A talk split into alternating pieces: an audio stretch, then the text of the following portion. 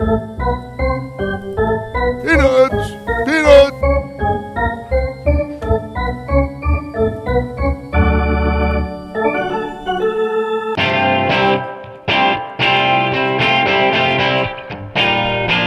Good morning, everybody, and welcome to another installment of the Bat Around. I'm your host, Paul Valley, and joining me today is not Vasilios, very different looking man. We have Zack Goodman of the Nate Hit the Foul Pole podcast, and yes, Nate did hit the foul pole. I actually got into a bit of an argument with uh, somebody on Twitter the other day.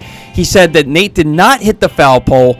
I said, if you watched the the, the replay, there's no way that you can say that. You can see the ball clearly change direction in midair. He said, I've watched it several times and I've never seen that. Then you didn't watch the replay, or you're not an Orioles fan. Matt and I did a breakdown of it, and it's 100%. He hit the foul pole. There's no question about it.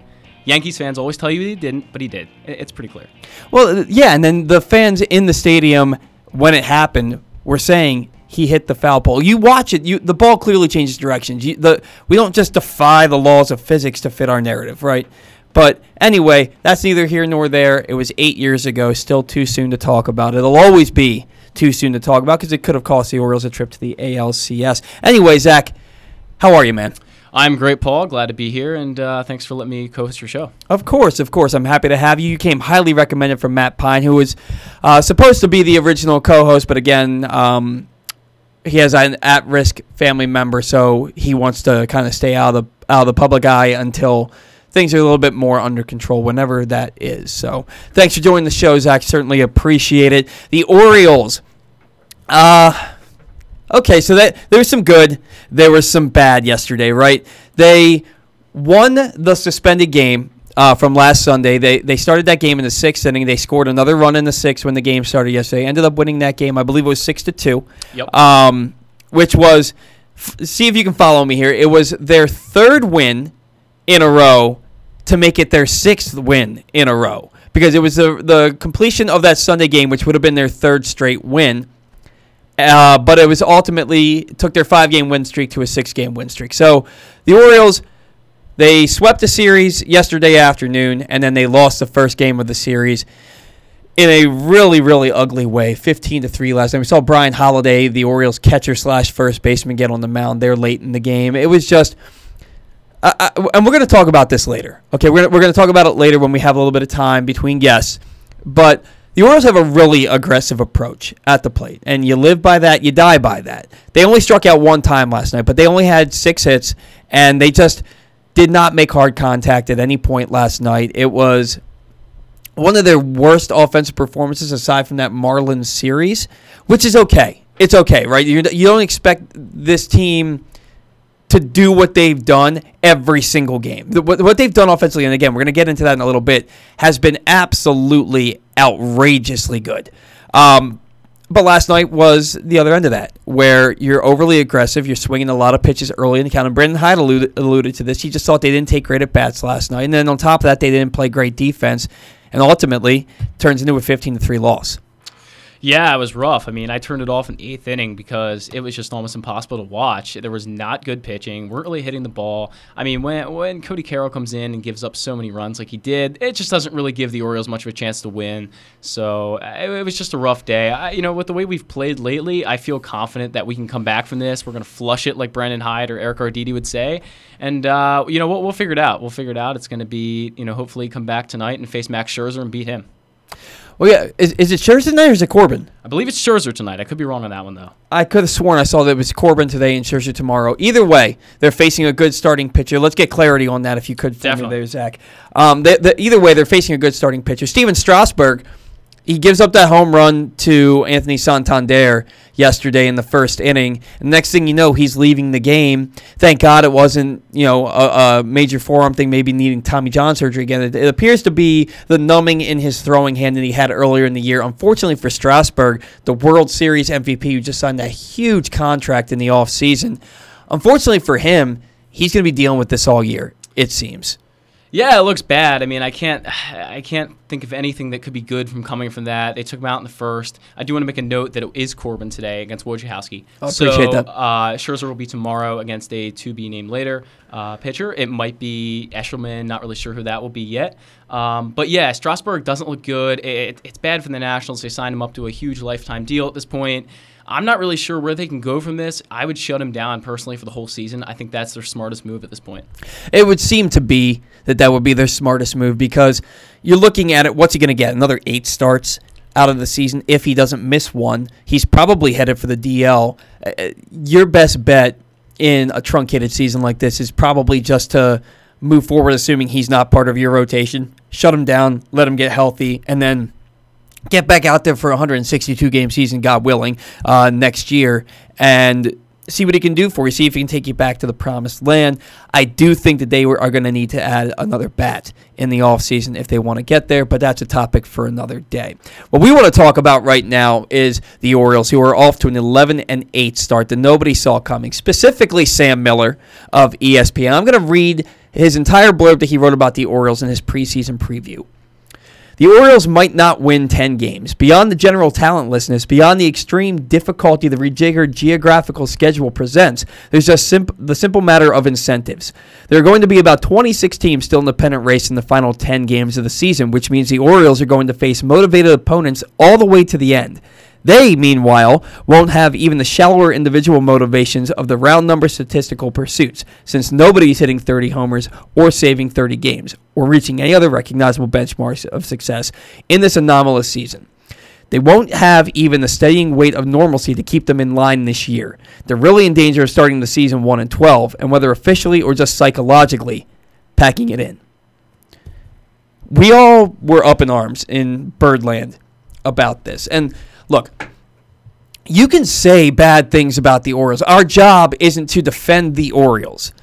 But, in my opinion, being a sports journalist, having gone to school for journalism and trying to make it in this field for the last six, seven, eight years, to me, it was lazy journalism. It is easy to pick on a bad team. Definitely. It, and the insinuation, and I talked about this in the very first show, the insinuation that a major league team can't play 167 ball because 10 wins in a 60 game season is 167 ball. To insinuate that a major league team filled with professional baseball players cannot play 167 ball, it's it's asinine. It is absolutely asinine. It- a 1 in 12 start. Now look, they got off to a 6 and 7 start. That's not great, but especially early in the season, a lot of teams get off to starts six and seven, seven and six through 13 games, and, and then they take off. The Orioles were a middle of the pack team at six and seven, one and 12. I get it. Okay, they lo- they've lost 18 straight to the Yankees. They have to play Tampa Bay. They have to play the, the Nationals, the Phillies. All three teams in which it, in which the Orioles swept. By the way, they have to start the season off with Boston. And unless you're really paying attention to the Red Sox, you didn't see their 6 and 13, 6 and 14 start coming because their starting pitching has just been that bad. But right now we have the Orioles at 11 and 8. If they win this Saturday after the Saturday night game to go to 12 and 8, that's a third of the season at 12 and 8. And that that's on pace for 36 and 24, which 100% gets you into the playoffs. Yeah, I mean, you're you're exactly right. This is just lazy journalism, is what it is. And I, I don't, you know, none of us really expected a lot. I mean, I'm not going to say that I expected the Orioles to win 36 games. I would be the first person to tell you that we would have won 18, 19, but 10 is just ridiculous. Like you said, 167 ball. Last year we played 333 ball. That's a big difference. I mean, this this is just a ridiculous article. Uh, and, and to say we're talentless is just completely out there. These guys are all trying their hardest. I actually responded to a Roch Kubatko tweet about Asher Wojciechowski said, you know, we're, we're not rebuilding. We're, we're trying our hardest. This is our job. This is our life. And, uh, you know, that, that's just exactly what everyone thinks in that clubhouse. They're all playing for their jobs. They're playing to win. They're definitely not trying to rebuild. They don't want to hear about that. And, uh, you know, to write about that this team has no talent and has no motivation, that's just way out there. That's wrong. Well, hundred percent. And you mentioned Asher Wojciechowski. He he says this team isn't. Re- re- look, the team's rebuilding, right? But what what Asher's trying to say is we're competitors. We are professional athletes. We get paid to do this. And if if you play at this level, you have a level of competitiveness that a lot of people don't have. You don't go out on that field and you just think this team's better than us. We're not going to do anything. You go out there and you play your butt off. And okay, in a 15 to three game like we saw last night, you lose motivation. Right, you you're in the eighth inning. Your team's down 15 to three. You've got a position player pitching, throwing knuckleballs, p- throwing fa- 65, 70 mile an hour fastballs. Okay, it's okay to lose motivation there. But these teams, the Orioles didn't take the field saying, "Oh, we're facing Stephen Strasburg and Juan Soto and Trea Turner. They're better than us." They took the field thinking, "We're on a six-game winning streak and we're going to win this game." Uh, the talentlessness that that you uh, mentioned and that it was mentioned in this little blurb here. Hanser Alberto is third in the league in hitting. Renato Nunez is 11th. Anthony Santander is second in the American League and in Major League Baseball with 20 RBIs. The team leads the American League in batting average at 265 and in slugging percentage. And they're top five in, you ready for this? They're top five in RBIs, runs, on base percentage, OPS, hits, doubles, and home runs. Almost every offensive category that you can be ranked in, the Orioles are top five in the American League. But Sam Miller says that they are talent. They have talentlessness. Uh, again, I'm not sitting here saying that the Orioles are world championship caliber. I'm not saying that they're even 500 caliber. It's just it's absolutely insulting to any team to insinuate you can't play 167 baseball, and then add on top of that the fact that they've gotten off to such a hot start. It, and I haven't heard a word from Sam Miller. Mm.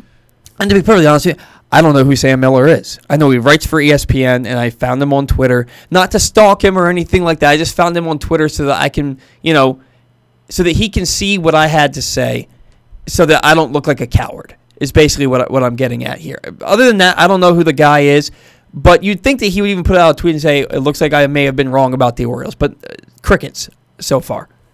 I've been impressed with the national media actually in their portrayal of our season. They've actually talked about us quite a bit. I mean, the MLB account has posted Miguel Castro sliders and Renato Nunez home runs. They've they've given us more attention than they have in the past. But Sam Miller has not retracted his statement. He's not said anything about us. Like you said, I checked on his Twitter just like you.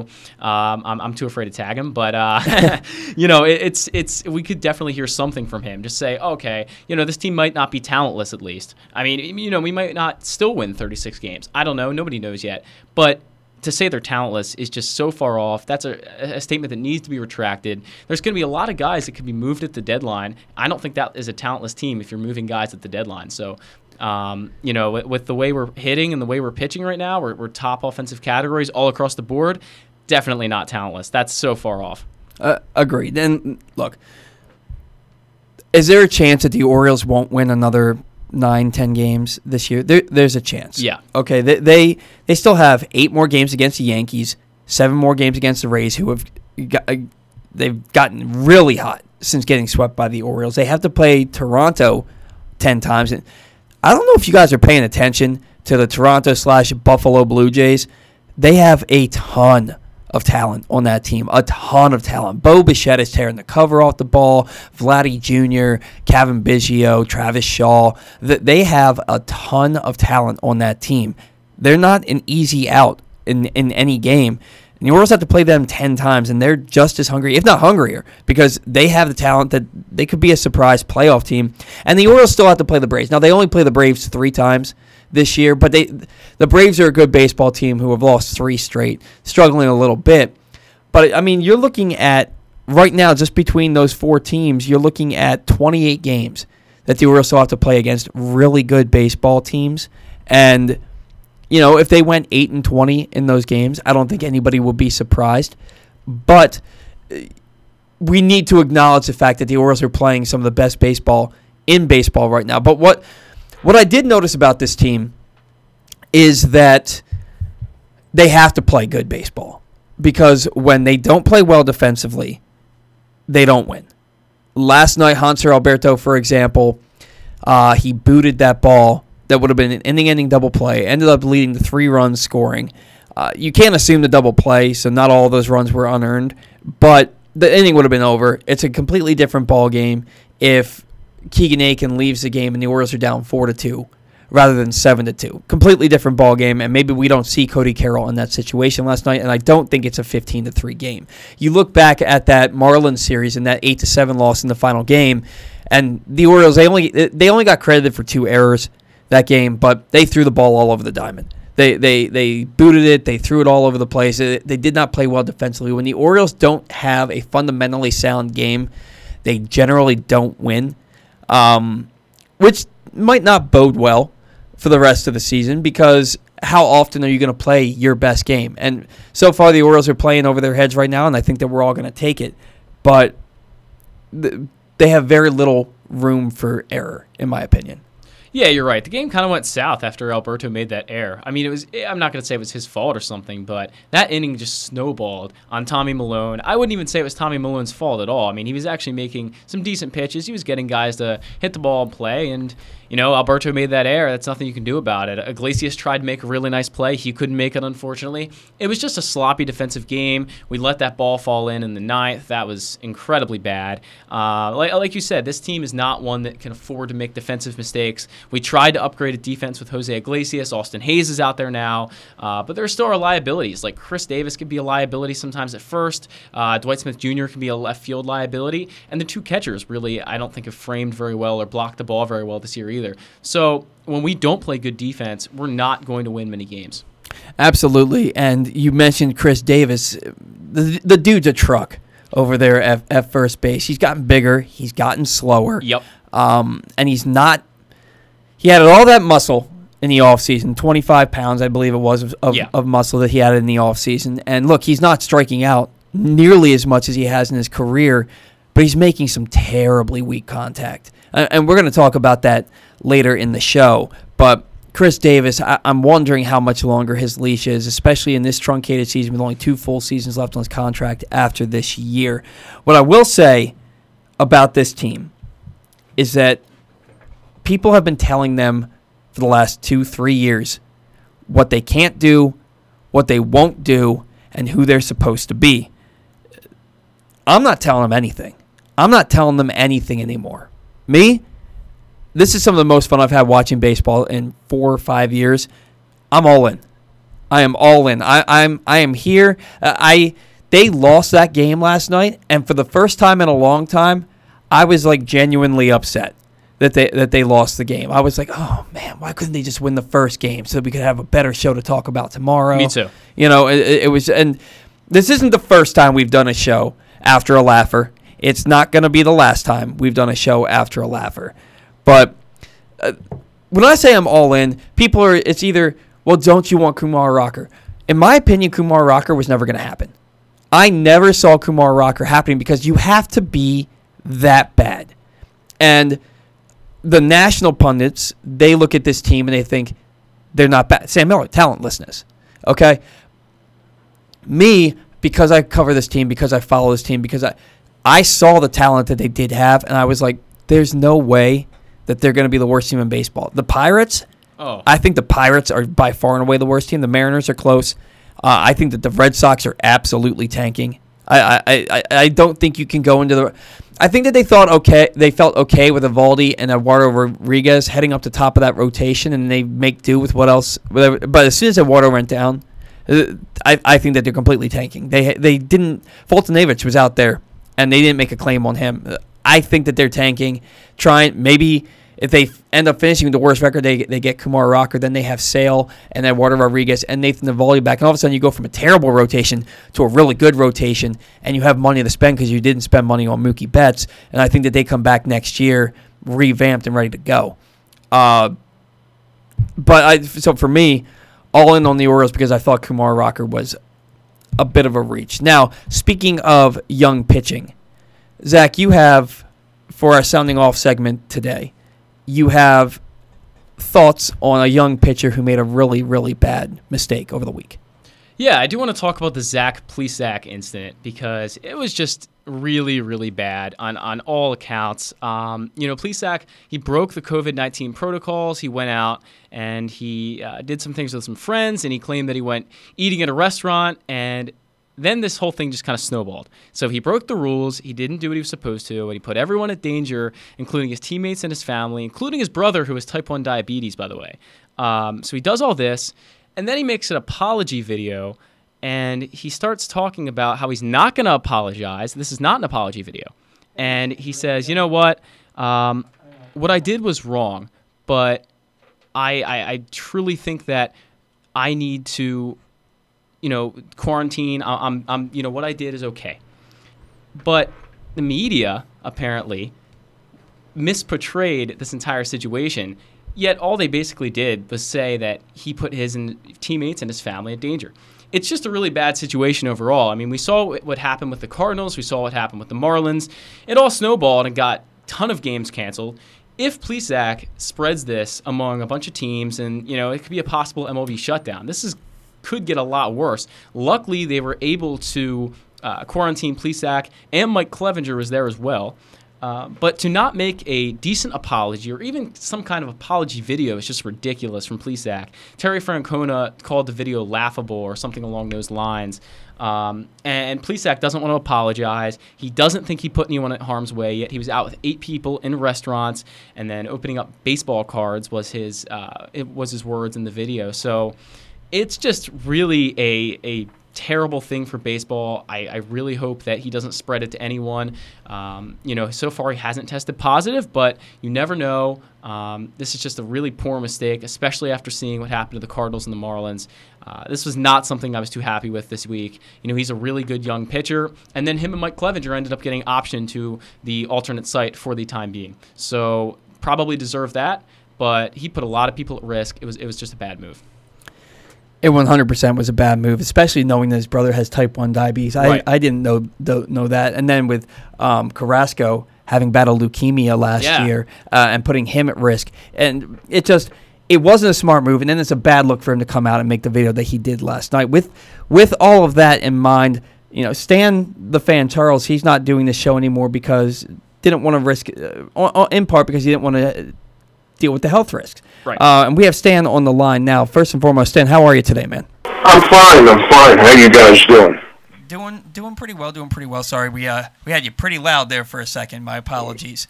It's Um, okay. It's okay. I didn't hear it. We've got uh, uh, you, you know, I just want to jump in on that. Uh, I think the Indians did the right thing by sending them to the alternate site.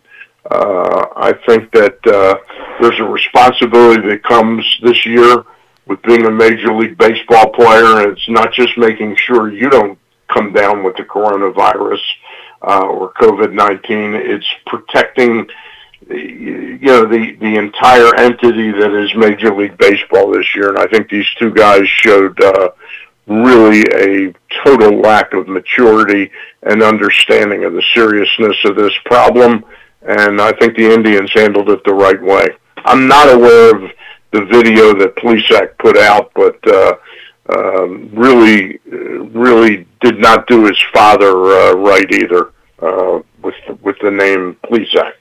well, yeah, he put he ba- he basically put out a video yesterday, Stan, where condemning the media and blaming them um, for for his shortcomings, and it was just it was a really bad look for him for the franchise. And I and I agree with you. that He and Clevinger being sent down to the alternate site is the appropriate response because these players need to realize that they're not bigger than their game than the game. They're not bigger than the pandemic. And just because you're a major league pitcher who has talent, that doesn't mean that you're above the law. Exactly. Yep. Yep. So, well, Yeah. that's two fifths, or, or that's some young pitchers. One of them in, uh, a major role player in that rotation for the Indians. The Orioles rotation heading into the weekend series, stand with the Nationals, has pitched maybe over their head. They've pitched very well. You, uh, uh, let me give you a couple of numbers here. Tom Eshelman, 1 0, 365 ERA. He's got a .89 whip. Asher Wojciechowski, he's winless so far, but his ERA is a 395 with a 117 whip. Alex Cobb, he's allowed four hits or less in all four starts, 275 ERA and a 107 whip. And Tommy Milone, before last night's start, which wasn't all his fault, uh, 321 ERA with a 114 whip. I don't think anybody saw these numbers coming from this starting rotation. How are you feeling about the Orioles rotation? And it is this kind of pitching from their starting five sustainable?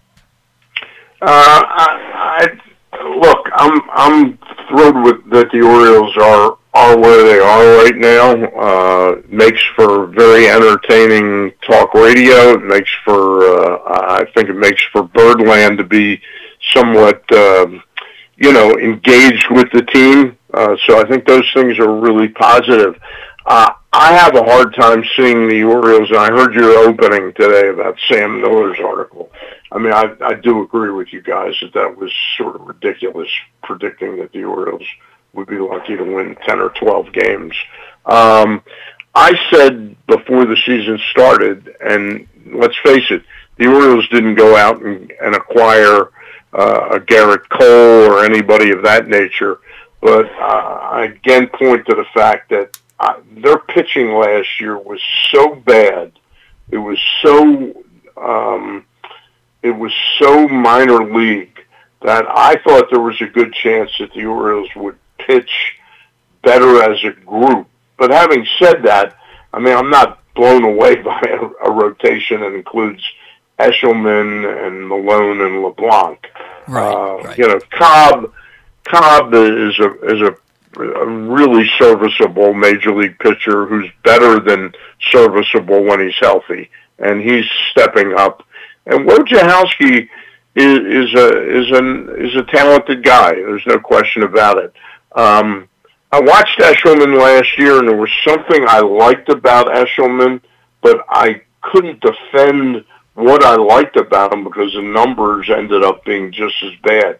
He seems to have come back this year, and he's not a different pitcher. He just seems to be uh, controlling his stuff a little bit better. Milone and uh, Milone and um, and LeBlanc were guys that I thought were really solid pickups given what the Orioles are right now. They didn't have to give any players up for them.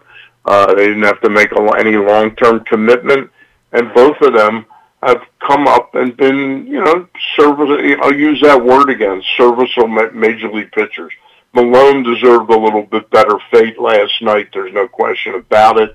Uh, the defense betrayed him a good bit in this, but overall, this pitching staff is much, much better than it was a year ago. And again, I point out those numbers that I I pointed out la- probably last week and the week before.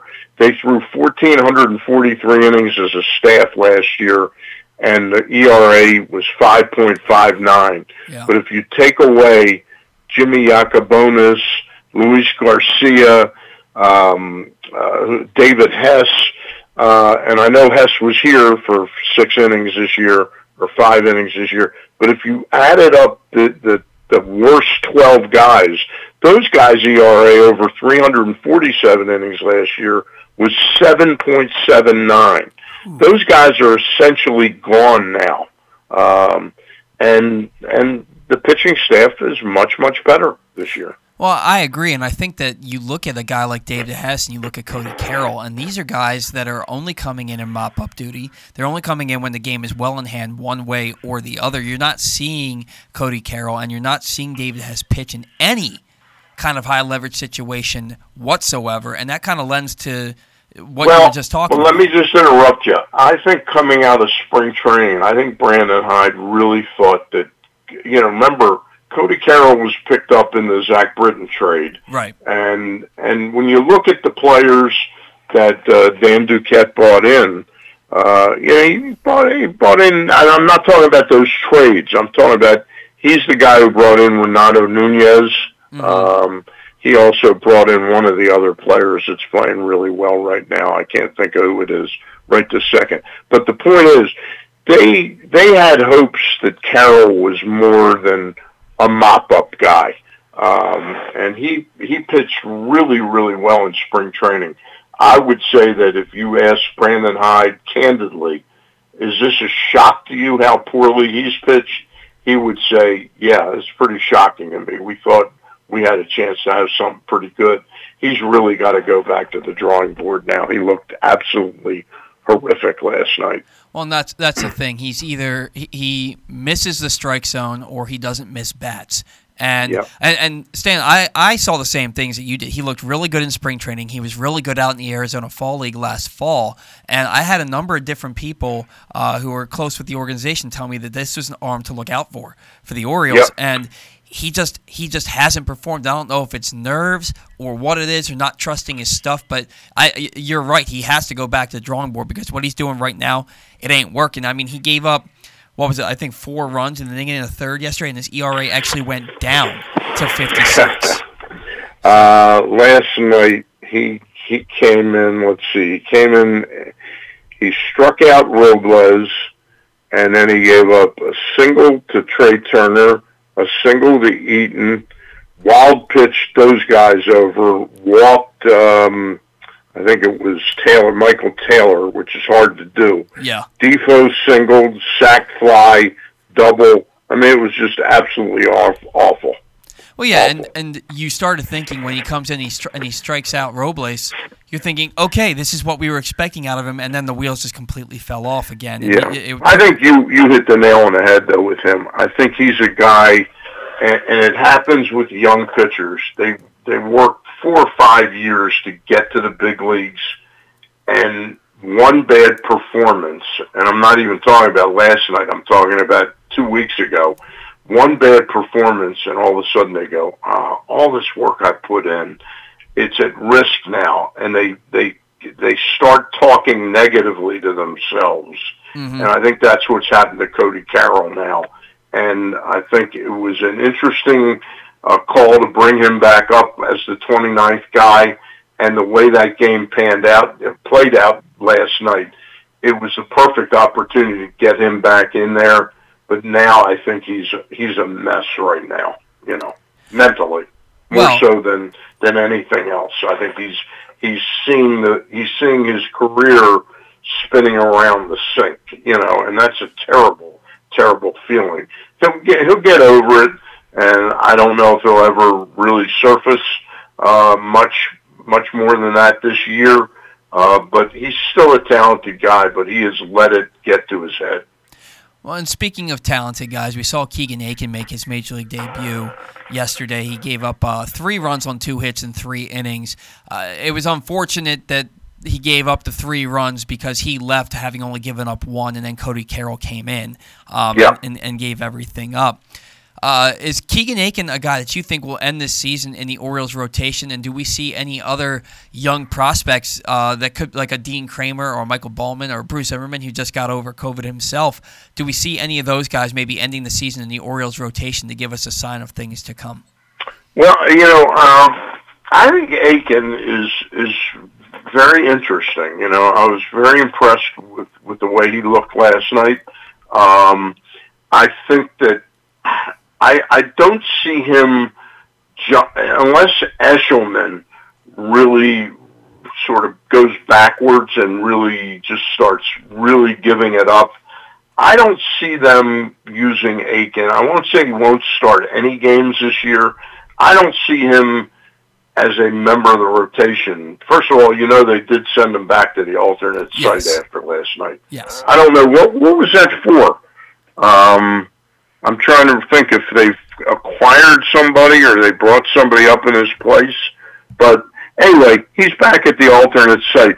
I think this is a great role for him this year. You know, when the Orioles were very good, uh, guys like Mike Flanagan, um, and uh, Mike Flanagan and hold on, I'm losing Storm Davis, Dennis Martinez, and I'm going back like 35 years. That's all right. Um, those guys used to come up much like Keegan Akin did last night. They would be used in relief, and then when a Palmer or somebody else would get hurt, those guys would get an opportunity to start, and gradually they they move their way in. Um, Akin seems like that to me this season. If he comes up again, I, he look if he does come up again, it might be for an emergency spot start. But I think I like him in this role uh, right now as a relief pitcher. Uh, you know, for three three innings, three to four innings. Yeah, the Orioles needed to make room for uh, Jorge Lopez, who they claimed off waivers from Kansas City, and then as John Means comes back from the bereavement list pretty soon here. Oh, that's right. Uh, is Means due back? He might be due back as early as tomorrow, Yeah, even he though he's start. not listed as the starting pitcher. Yeah, they say he might start tomorrow. Yeah, yeah. Okay, that explains Akin. Yeah, and is Lopez active now? Uh, Lopez is not active yet. He's still going through the COVID protocols, but he'll be active here soon uh, when the Orioles pass him through. I would expect probably tonight or tomorrow that Lopez could make the roster, but they will need to make another corresponding move for John Means as well. Yeah. Okay. All right. Um, it's interesting. I, I I looked Sunday when I heard they acquired Lopez. I I looked at his numbers, both his major league numbers and his minor league numbers, and I find him to be a very unexciting pickup. I just have to be honest. I'd much rather see Akin up here uh, working out of the bullpen than Pablo Lopez. Well, Jim Palmer would tend to agree with you. He, he seemed uh, to disagree with you. Excuse me. He seemed very excited He- about about Lopez because Yeah, I did hear that, as a matter of fact, He- and I, I was not, I won't say I've taken aback, uh, because certainly Jim Palmer knows more about pitching than I do. Uh, maybe there's something I'm missing uh, in the numbers. Maybe I haven't done a deep enough dive, but I didn't see any of his minor league seasons jump out at me. That boy, this guy is really a terrific prospect. But I've talked to Jim on a number of occasions, and he and I a lot of times see eye to eye on uh, on pitchers and and and their talent. But uh, that's one that's uh, that's eluding me right now. well, and he didn't. He hasn't pitched well. You're right. I saw his minor league numbers. I saw his brief major league numbers. I think he had something like a 17 ERA in two thirds of an inning with Kansas City this year. Uh, so he hasn't gotten a, a, a big look, but he's got a live arm. He's got a he's got a really hard fastball, and if any team can get the most out of him, I think it could be the Orioles because of their emphasis on spin rate and analytics. I think that that, that maybe they, they think they could find a diamond in the rough there. Well, let's hope so. Um, they certainly, they certainly are an organization that could use some some luck in that regard, and uh, they, God knows, they've got the ability to uh, develop people. But again, I just didn't see anything there. Well, I want to remind everybody we're coming to you live from the Live Casino Hotel studio with the Bat Around. I'm Paul Valley, and joining me as a guest co-host today is Zack Goodman. We have Stan the Fan Charles on the line. Stan, the Orioles are playing the Nationals right now in the Beltway Series. Uh, look, Juan Soto is playing at an MVP level. For me, he was my MVP pick before the season started. Uh, aside from him, Trea Turner's bat's starting to come around a little bit. But uh, again, this offense is leaving a lot to be desired. Now it's tough to say that after they walloped the Orioles fifteen to three last night, but that was kind of their coming out party. What have you seen from the Nationals offense? Do they have enough to make a run here? I, I am not real impressed with the Nationals' uh, offense, um, and and the problem they've got with uh, Stephen Strasburg. And by the way, kudos to Erick Fedde. He came in. I just hope, uh, and and this went this sort of flew by my eyes last night watching that game. When Strasburg came out of that game, and the Orioles had the one nothing lead, didn't you feel? boy, this is really terrible for the Nationals, and everything's going the right way for the Orioles. I did. And and Erick Fedde came in and really sticked it up their butt. I mean, he pitched brilliantly last night, uh, Erick Fedde. Uh, if the Nationals are going to make any type of run this year, it's going to be have to be based on a, a pitching based run. Uh, everybody's going to have to jump in because Strasburg, uh, I heard what you said at the opening of the show.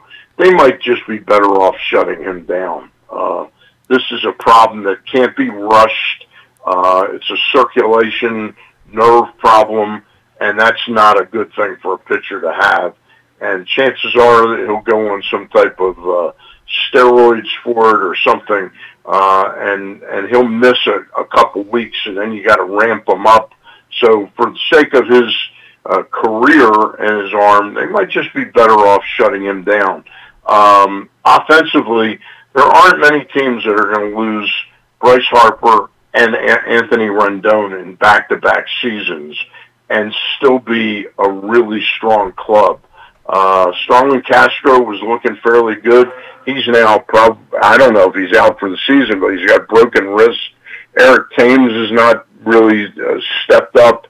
But Ryan Zimmerman, uh, even though he was sort of sort of a token and a last guy, he's still a professional hitter. Mm-hmm. And when he opted out, they lost a little something off their bench, especially with the DH uh, position available. Uh, so they're, to me, they're a struggle to see making the playoffs at this point in time. I agree. And right now they're seven and ten, and if you stretch that out, that's almost the same start as they got off to last year. It's a, it, it, equates to a twenty and thirty start through fifty games. Last year through fifty games they were nineteen and thirty-one. I look at this team, Stan, and the starters ERA is nearly a run worse than it was last year, four four eight compared to three fifty three last year. But the relievers ERA is more than a run better, four fifty five compared to five sixty eight last year. Scherzer and Corbin are as advertised. They they both have sub three ERAs, but now you have Strasburg, um, who probably won't, in my opinion, shouldn't pitch again this year. Anibal Sanchez has been a dumpster fire to say the least yeah. for that rotation. Uh, I, I, guess Fedde. uh, slots into that rotation now. Voth, I think, leaves a lot leaves a lot to be desired.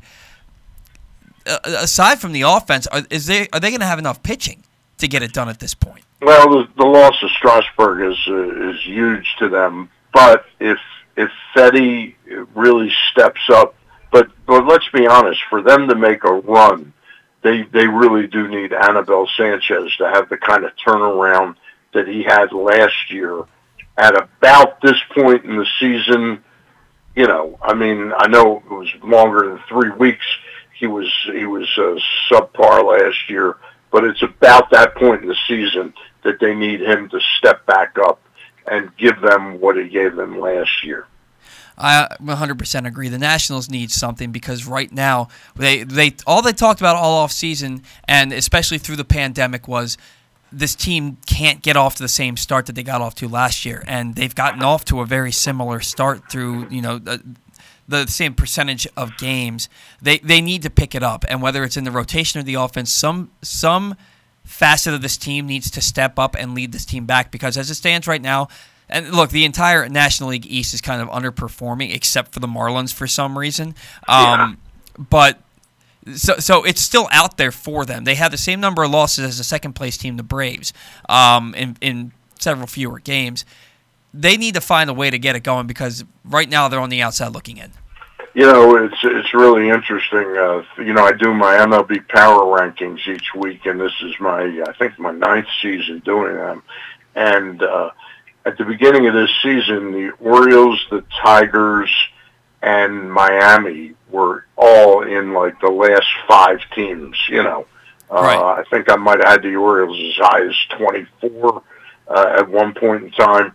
But uh, right now, those three teams, that, well, the Tigers lost last night, but they were eight and what were they? Eight and five or yeah. eight and six going into last night, so they're eight and seven, and the Marlins are nine and four despite an eleven game, uh, you know, uh, uh, situation where they were out for the COVID right. uh, virus. So they're playing some terrific baseball, the Marlins. Absolutely. You look at those three teams, and um, you were a little off with the Tigers. They're actually nine and eight, but they've lost three straight. The Marlins they, they have lost three straight. The the Marlins are nine and four. The Orioles are eleven and eight.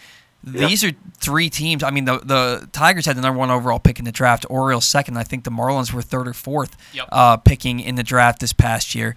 Uh, Zack knows he did a whole live stream of the draft, uh, of the entire draft, which was awesome.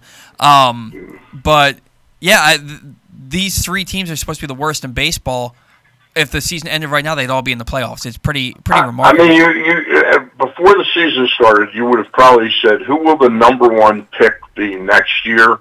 And you probably would have said, well, probably the Marlins, Orioles, Tigers, or Royals.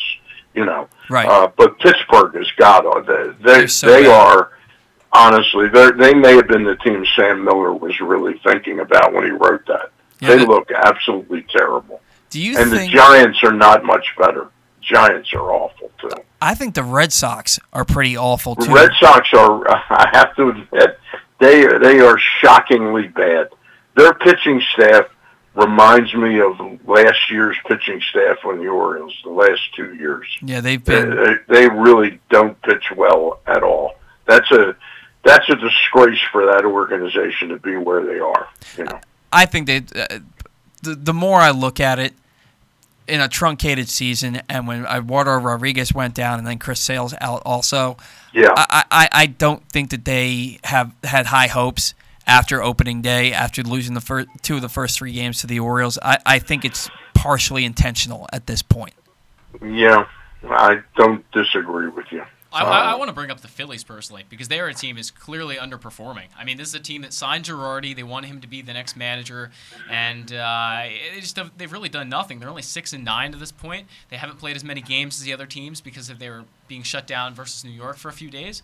But the Phillies are clearly underperforming. They don't really have that much depth behind Eflin and Nola at the top of the staff, and their lineup's just not really that good. They called up Alec Bohm to supplement that, but I think the Phillies. Well, they've got they've got that seventy-five million dollars they invested in Jake Arrieta, yeah. and while Jake looked really good for three innings the other day, um, as soon as the going got tough, uh, he he was he was out of that game. He's not a top tier pitcher anymore.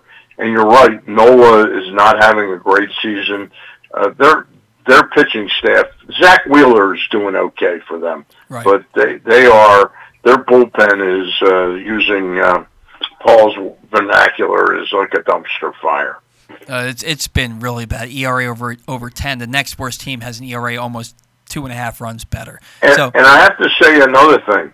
For a team that acquired uh, Harper, Realmuto, they picked up in that deal, their offense just doesn't. It, it's they really are missing like two or three major bats. It seems like, and uh, I'm I'm surprised that uh, Andy MacPhail and Matt Klentak have structurally put a team together that seems to be missing so much.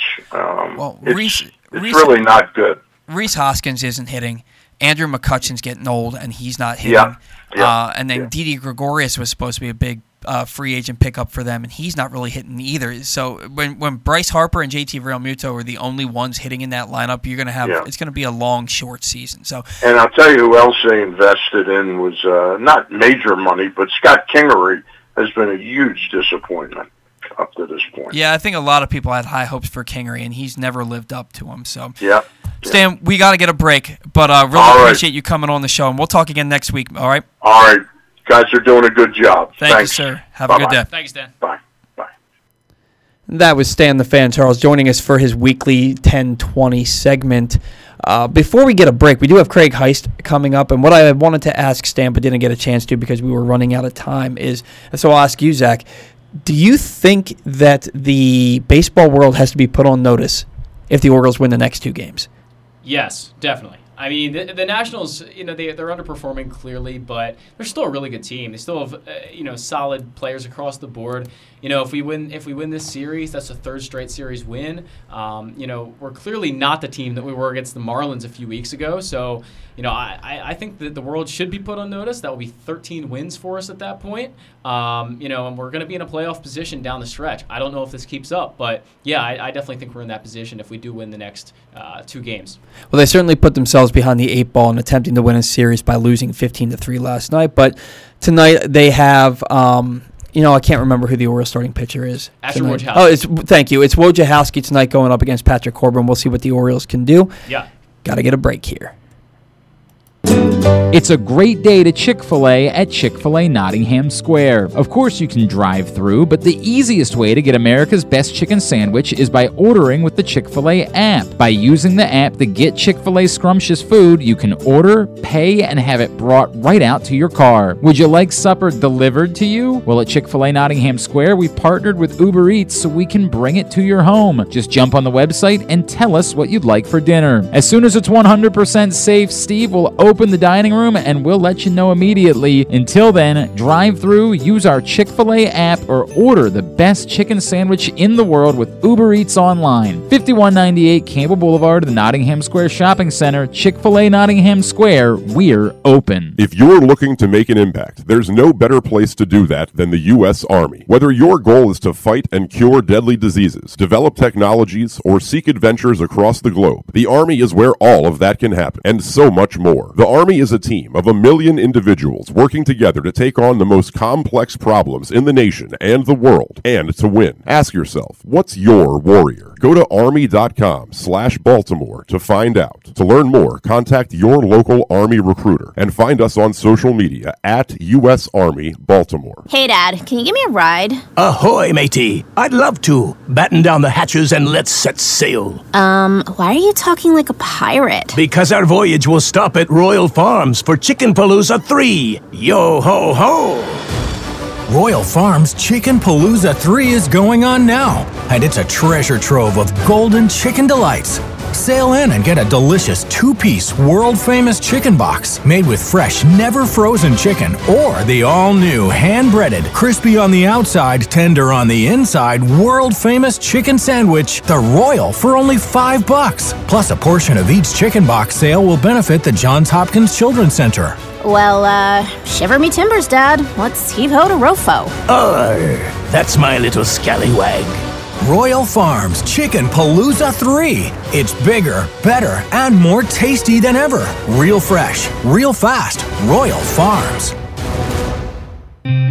This is Stan the Fan. For a lot of us, the ground has moved under our feet over these past four months. Let the Costas Inn be your piece of normal. In these extraordinary times, I want to let you know that the Costas Inn is open only for curbside pickup seven days a week. The best way to check out what you can get, simply go to their website at costasinn.com. Their signature crabs, crab cakes, and soups are all available for pickup, as are great steaks and ribs. The Costas Inn, 410 477 1975 or costasinn.com. Well, as you read about in the Washington Post, there might have been no basketball, but there was still a vasectomy for me, and I had a really pleasant experience because I had a great doctor. I had Dr. Brad Lerner at Chesapeake Urology, and boy, he could not have put me at more comfort or ease for going through the process of family planning and getting a vasectomy. And I'm telling you, no matter when you want to do yours, whether you're thinking about the world getting back to normal and maybe sitting around and watching golf for a weekend, whenever it is, call Dr. Lerner or any of the associates at Chesapeake Urology. 410 896 1616. Any of their specialists will help you. 410 896 1616. ChesapeakeUrology.com. Tweet us at Glenn Clark Radio. 21st Century Talk Radio at glennclarkradio.com. glennclarkradio.com.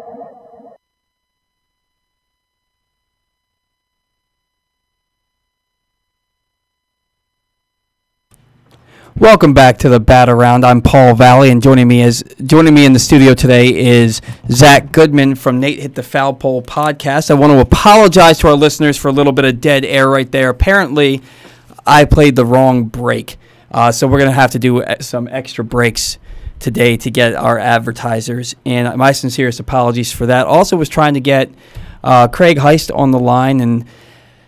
He did not answer. I texted him earlier this morning to try and get him on the phone, and hopefully, hopefully Craig's okay. So we're just gonna do his segment, Zack. With uh, we're gonna do his segment without him, and hopefully he'll either send me a text message back and we can get him on the line a little bit later, or we can just roll roll forward here without him. Uh, so Craig was gonna come on. We were gonna talk about the Nationals because uh, Craig is a big time Nationals guy and he, he covers the team, follows the team. So he was going to talk to us about the Nationals with this Beltway series. Uh, the the Nationals were trotting out their best rotation for this series. You're looking at uh, Stephen Strasburg, then Patrick Corbin, then Max Scherzer. Uh, Scherzer, two starts ago, left in, after the first inning with that uh, hamstring in- injury, but he didn't miss his next start. Strasburg, he's pitched six innings this year. Uh, he missed a couple of starts because of the hand issue. The hand issue cro- uh, cropped back up last night. He left the start early. Erick Fedde came in and he pitched a, a whale of a ball game for the Nationals. Uh, this is a tough go for the Orioles, right? Yeah. Uh, this is a, a tough series. Now you hope to get into that bullpen, and the bullpen has they've been. I'll tell you who I was impressed with coming out of that Nationals bullpen. It was Kyle Finnegan yesterday. Oh my God, his stuff was so good. Yeah, he, he was great. I mean, he made a couple really nice pitches to get you know the Nationals that uh, a few innings. Just yeah, I think he's more of you know viewed as an innings eater, but he did a lot more than that. I mean, he kind of just shut us down through that game. We only scored one run, but that run was already left by a different pitcher on second base um, in the in the Sunday game. So yeah, he, he did a really nice job. I was really impressed with the way that he pitched, particularly against Anthony Santander. Okay, so he comes in and he threw he strikes him out on four pitches. First two pitches are 95 mile an hour fastballs in the exact same spot. Inner third. What would you what you would expect to be right in Santander's wheelhouse? He swung right through both of them. Yeah. So then I actually have a. Uh, I was at work when this happened. I have a buddy who works with me who's a pitcher. I said, "What would you throw here?" He said, "I'd probably try and bury a breaking ball down and in." He said, "I'd throw at least two waste pitches nowhere near the strike zone." The next pitch is what kind of looked like a bit of a cutter uh, that cut back out over the outside of the plate, uh, about 87, 88 miles an hour. Santander didn't offer; it was too far off the plate. Then the next pitch is an 85 mile an hour changeup at the top of the zone, and you're thinking, you know, Santander is sitting there, and he's thinking, uh, he's going to try and blow another fastball by me. I'm going to get out in front of this one and, and sit dead red on it, and he swung right through it, way out in front on it. Uh, that sequence right there made me pay more attention to Kyle Finnegan, and then when I watched his stuff, he hit his spots. He has he throws hard, hits his spots, great command. I think the Nationals have something in Kyle Finnegan. I don't know much about him. I don't know what kind of draft pick he was or where he lines up in their in their bullpen. I don't know if he was out there alternate training side. I don't, I don't know anything about the guy, but just passing the eye test for me, I was extremely impressed and I actually found myself wishing that the Orioles had an arm like that in their bullpen. Yeah, I mean the Nationals I think could use all the bullpen help they can get. I saw them, you know, earlier this year play the Orioles, and I said, "Wow, this is not."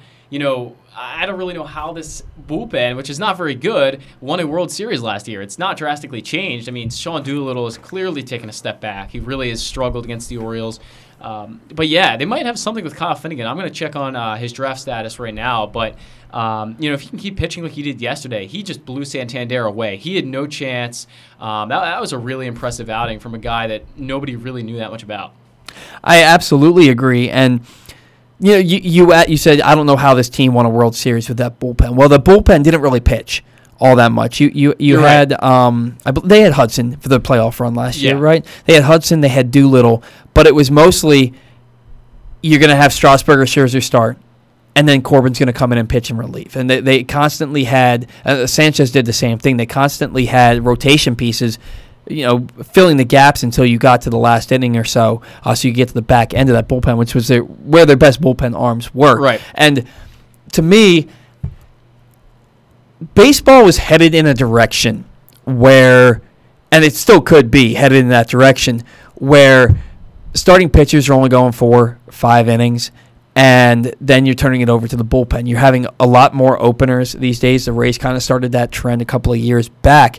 And I've always said the teams that have the best starting pitching are the teams that are going to win the World Series uh, because they have guys who can get deeper into the into the ball game. If you have uh, for the, the Dodgers, for example, if you have May or Kershaw or Walker Buehler going uh, in, in in a five game series or a seven game series, and that pitcher goes six seven innings, and then you only need three innings out of at, most out of your bullpen, you're doing your team a huge service by being able to get deep into the game. I, I've never been a big proponent of, oh, well, our best arms are in our bullpen, so let's get the starter out of there as quickly as possible and let the bullpen carry it. I just feel like you're destined for failure. And the Nationals kind of proved, not that I'm not tooting my own horn here, but they kind of proved me right last postseason in that like we said, you had Strasburg or you had Scherzer start a game. Then you have Patrick Corbin coming, who is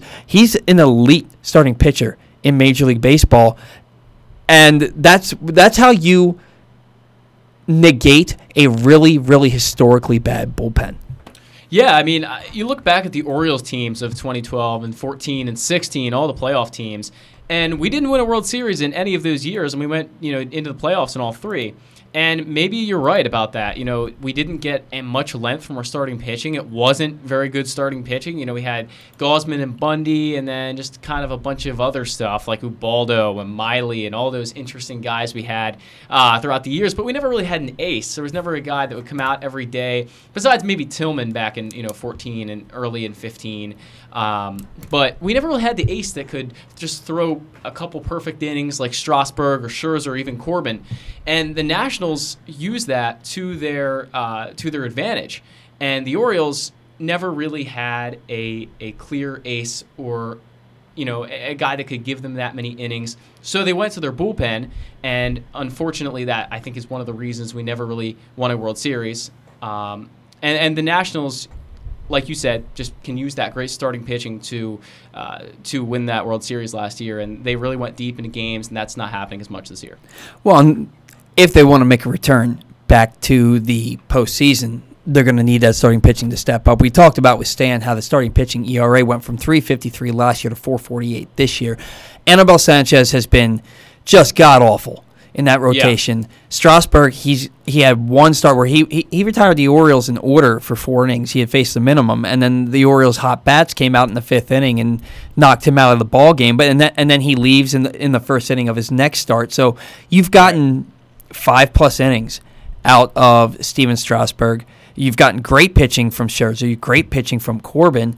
Uh, uh, then you have Voth and you have, I guess, Fedde will take over for Strasburg. They'll be on the same amount of rest. Fedde, Fedde was absolutely fantastic last night. Really limited. He, li- I think he limited the Orioles to one hit over his Yeah. five and two thirds innings. Uh, just phenomenal stuff out of him. The way he pitched was amazing. I mean, uh, Austin Hays and Iglesias did get two hits off of him, so there was that. But they were both pretty weak hits. They weren't, you know, gappers or anything, just simple singles.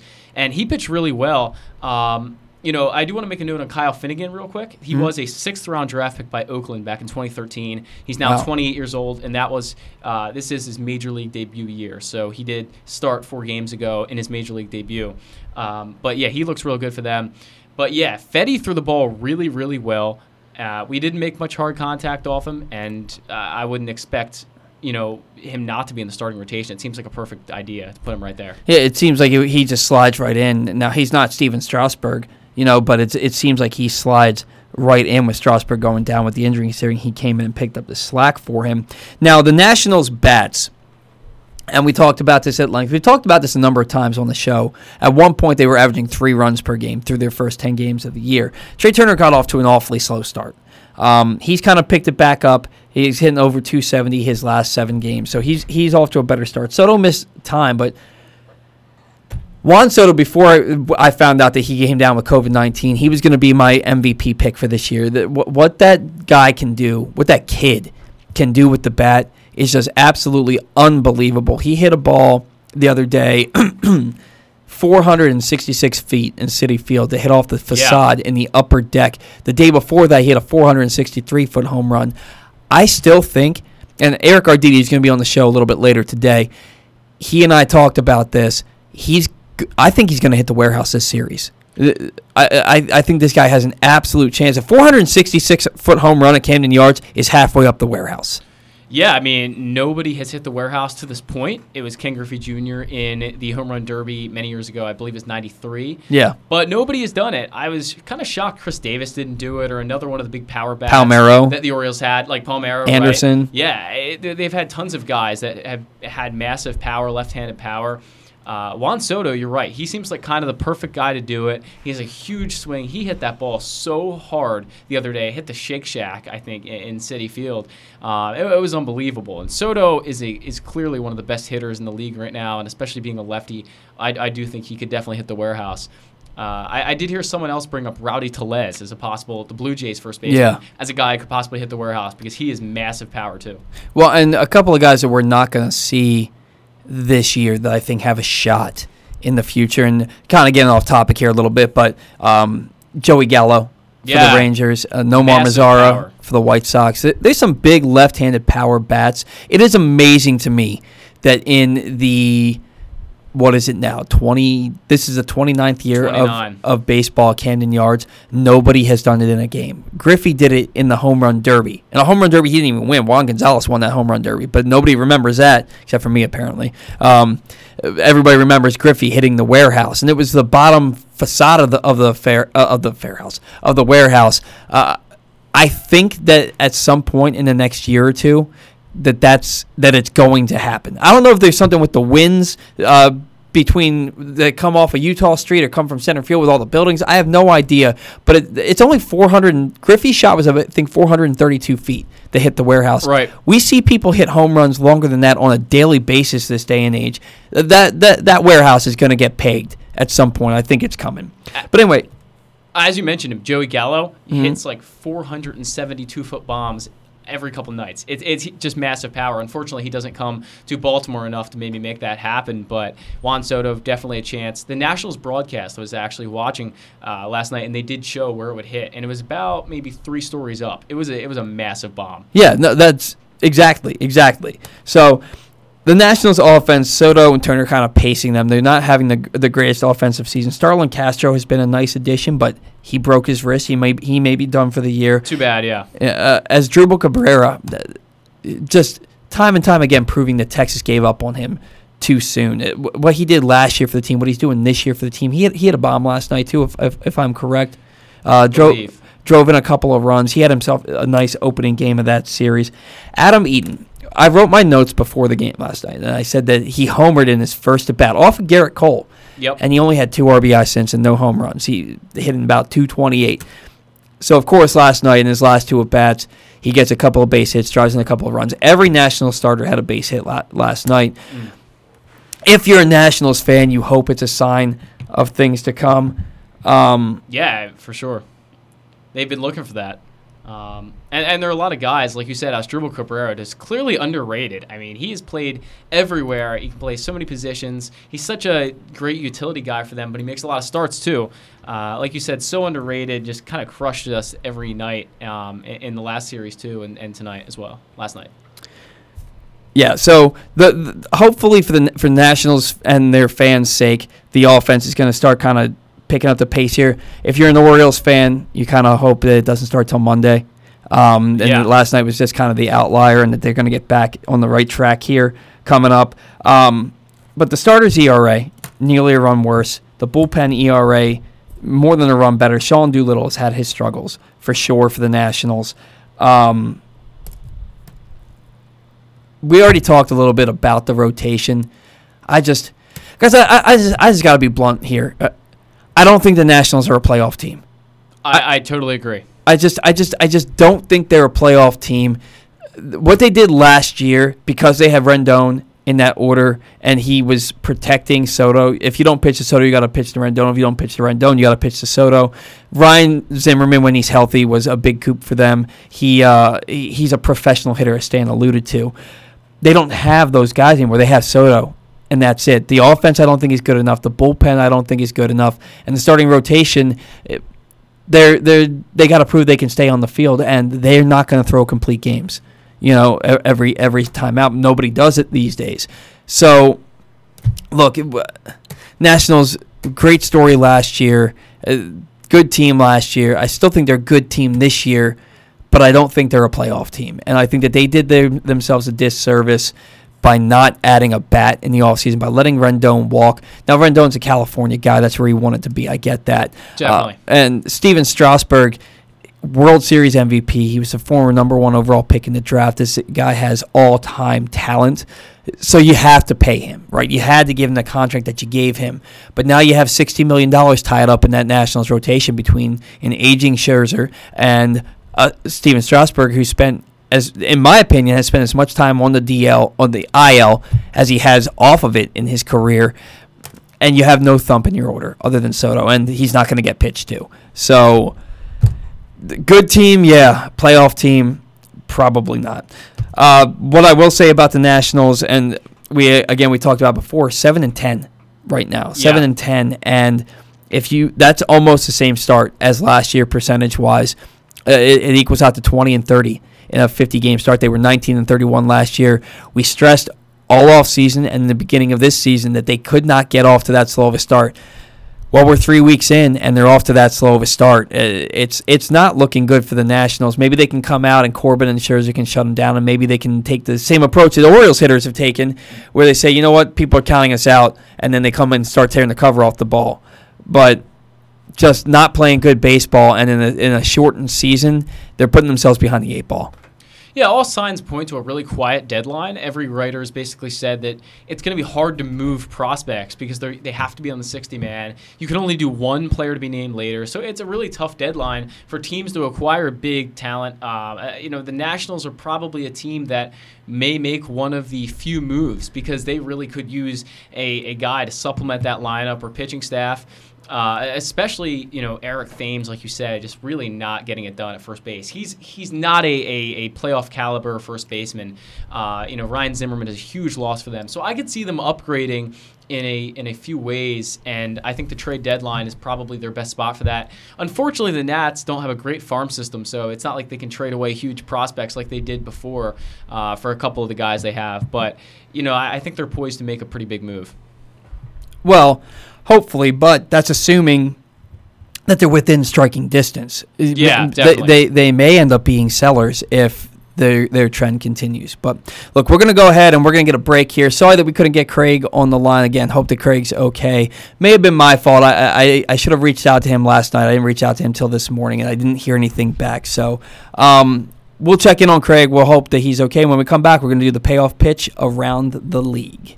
If you're looking to make an impact, there's no better place to do that than the U.S. Army. Whether your goal is to fight and cure deadly diseases, develop technologies, or seek adventures across the globe, the Army is where all of that can happen, and so much more. The Army is a team of a million individuals working together to take on the most complex problems in the nation and the world, and to win. Ask yourself, what's your warrior? Go to army.com slash Baltimore to find out. To learn more, contact your local Army recruiter and find us on social media at U.S. Army Baltimore. Hey, Dad, can you give me a ride? Ahoy, matey. I'd love to. Batten down the hatches and let's set sail. Um, why are you talking like a pirate? Because our voyage will stop at Royal Farms for Chicken Palooza 3. Yo ho ho!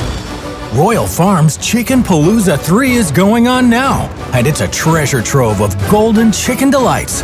Sail in and get a delicious two piece, world famous chicken box made with fresh, never frozen chicken or the all new hand breaded, crispy on the outside, tender on the inside, world famous chicken sandwich, the Royal, for only five bucks. Plus, a portion of each chicken box sale will benefit the Johns Hopkins Children's Center. Well, uh, shiver me timbers, Dad. Let's heave ho to Rofo. Arr, that's my little scallywag. Royal Farms Chicken Palooza 3. It's bigger, better, and more tasty than ever. Real fresh, real fast. Royal Farms.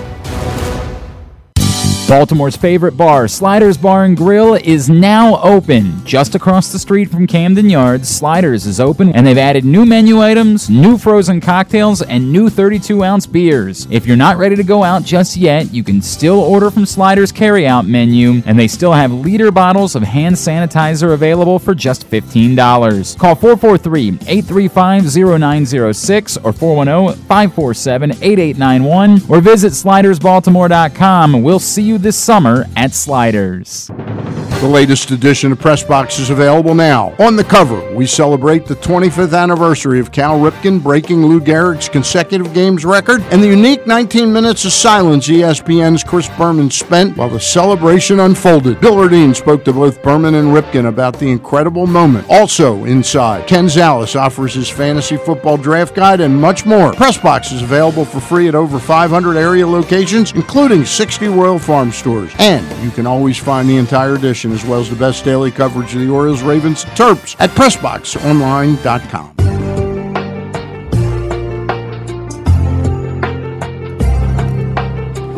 All right, we are back with the bat around. I'm Paul Valley. This is Zack Goodman, and we're coming to you from the Live Casino Hotel studio. Uh, we just heard Stan doing a uh, live read for Pressbox Print Edition. If you're missing your Stan the Fan fix, you can get it twice a week on Facebook Live at facebook.com slash PressboxSports. Every Monday night, Stan and former Orioles pitcher Ross Grimsley talk baseball, and every Wednesday night, Stan and Gary Stein talk to a newsmaker in the sports world. This week, Stan and Ross caught up with former Orioles pitcher Mike Boddicker, while Stan and Gary chatted with chatted with uh, Matt. Sorry, chatted with Mike Berger from Berger Sports Marketing. Find both shows via the videos tab at facebook.com slash pressboxsports or at pressboxonline.com.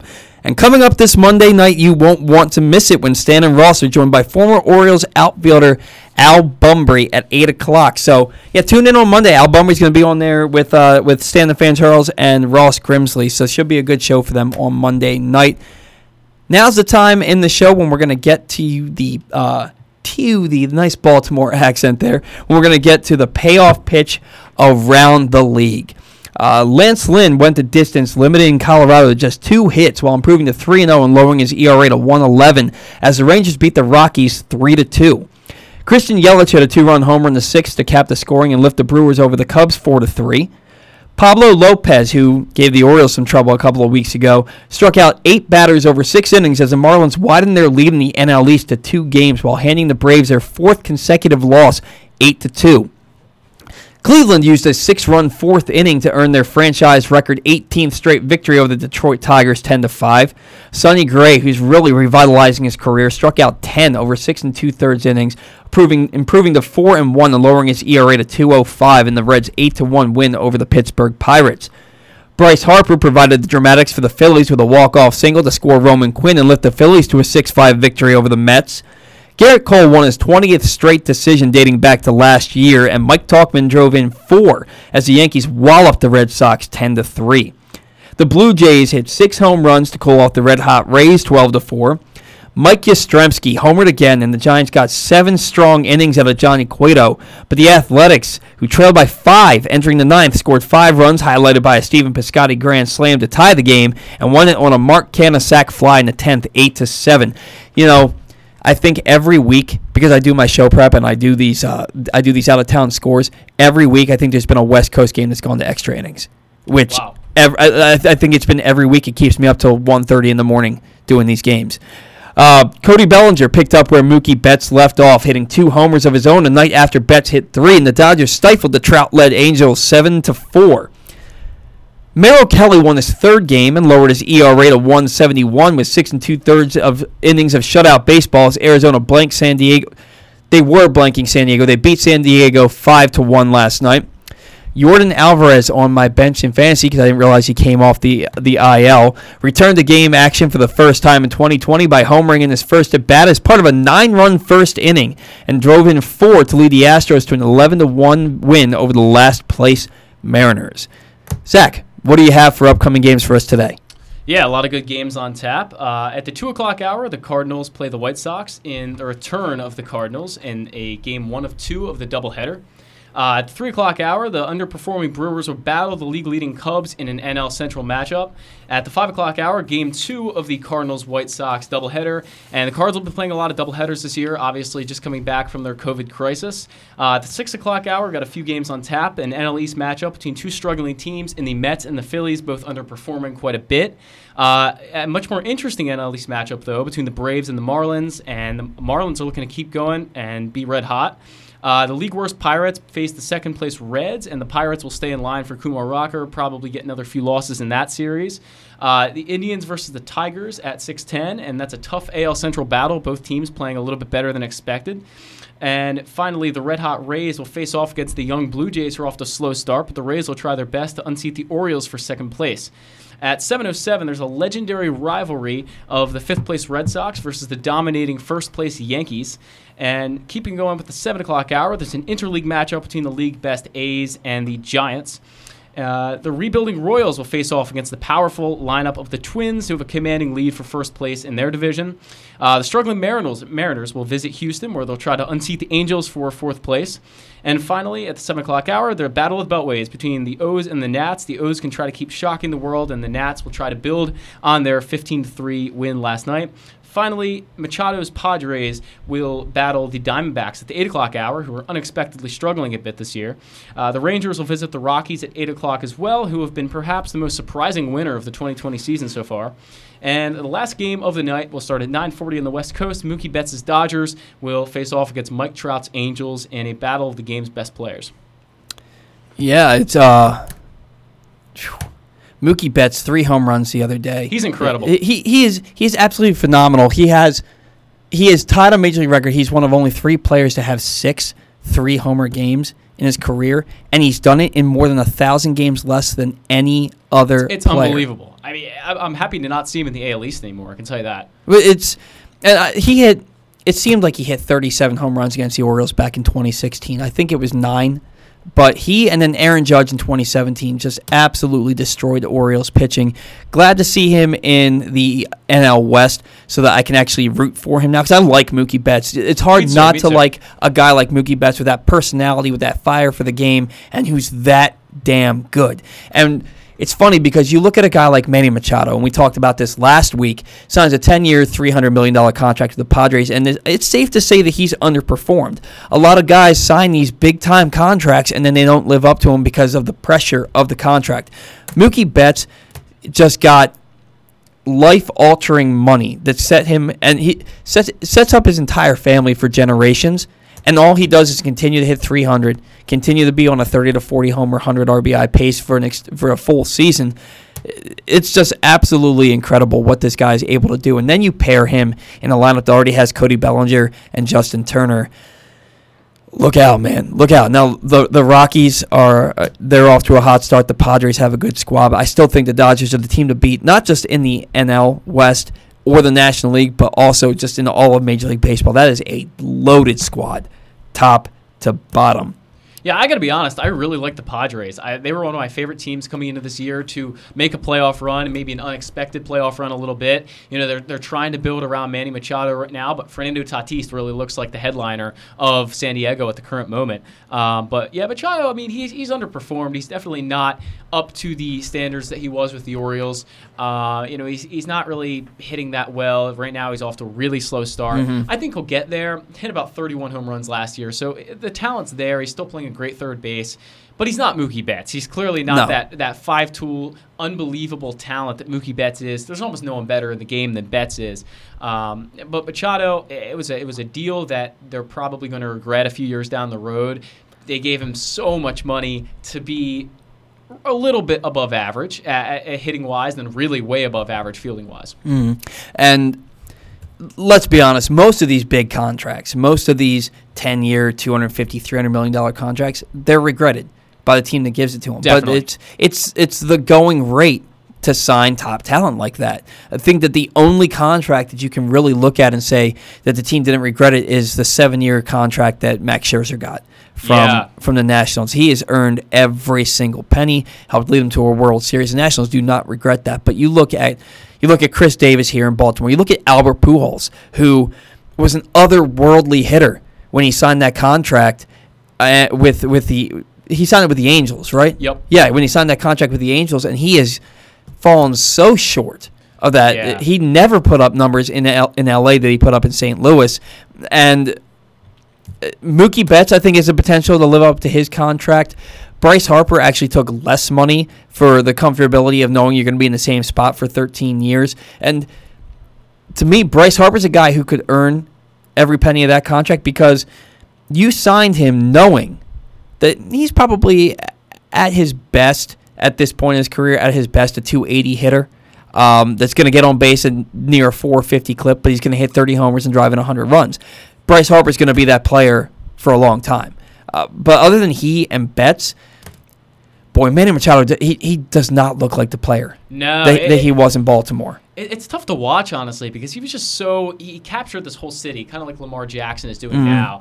He looked for the Orioles like an unbelievable superstar. Now he's just kind of on the back burner for the Padres. Fernando Tatis is definitely taking up most of the attention there right now.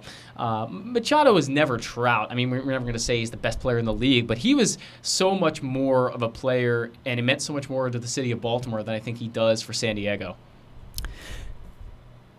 He was he was the centerpiece. Yeah. Of, of, of the Orioles out out in San Diego, he's got Fernando Tatis Jr., who is on track to be the MVP this year, and I don't think it'll be his only MVP award that he wins. He's, in my opinion, he's one of the top three or four players in the game Easily. right now, and he, and he has been since he jo- since he came to the league. Now, last year he was a little bit riddled by injury, but he still hit over 300 as a rookie. Fernando Tatis uh, is the the the focal point on that team. You have Eric Hosmer, Manny Machado was supposed to be the focal point on that team, and he's kind of getting lost in the shuffle. You don't hear too many people talking about how he's off to a slow start because of what the Padres are doing as a whole, and because of Fernando Tatis. But that dude needs to start hitting. He's he's not a 250 hitter. You know, his worst season in Baltimore was 2017. He still hit 35 home runs. He still drove in over 90, but he hit 254. And he got he was off to a horrendous start the first half of the season before he caught fire late in in the season. That but that was the outlier. He hasn't come close to putting up what he did in Baltimore around that 2017 season though. Yeah, when when the Orioles traded him to the Dodgers, he was putting up massive numbers. It was, I, I believe, he was batting 320 at the time, already 20 or so home runs. It was, it was, he was having an unbelievable season. He raised his trade value up. Uh, we'll have to see how that deal works out in the end. You know, that's a whole different conversation.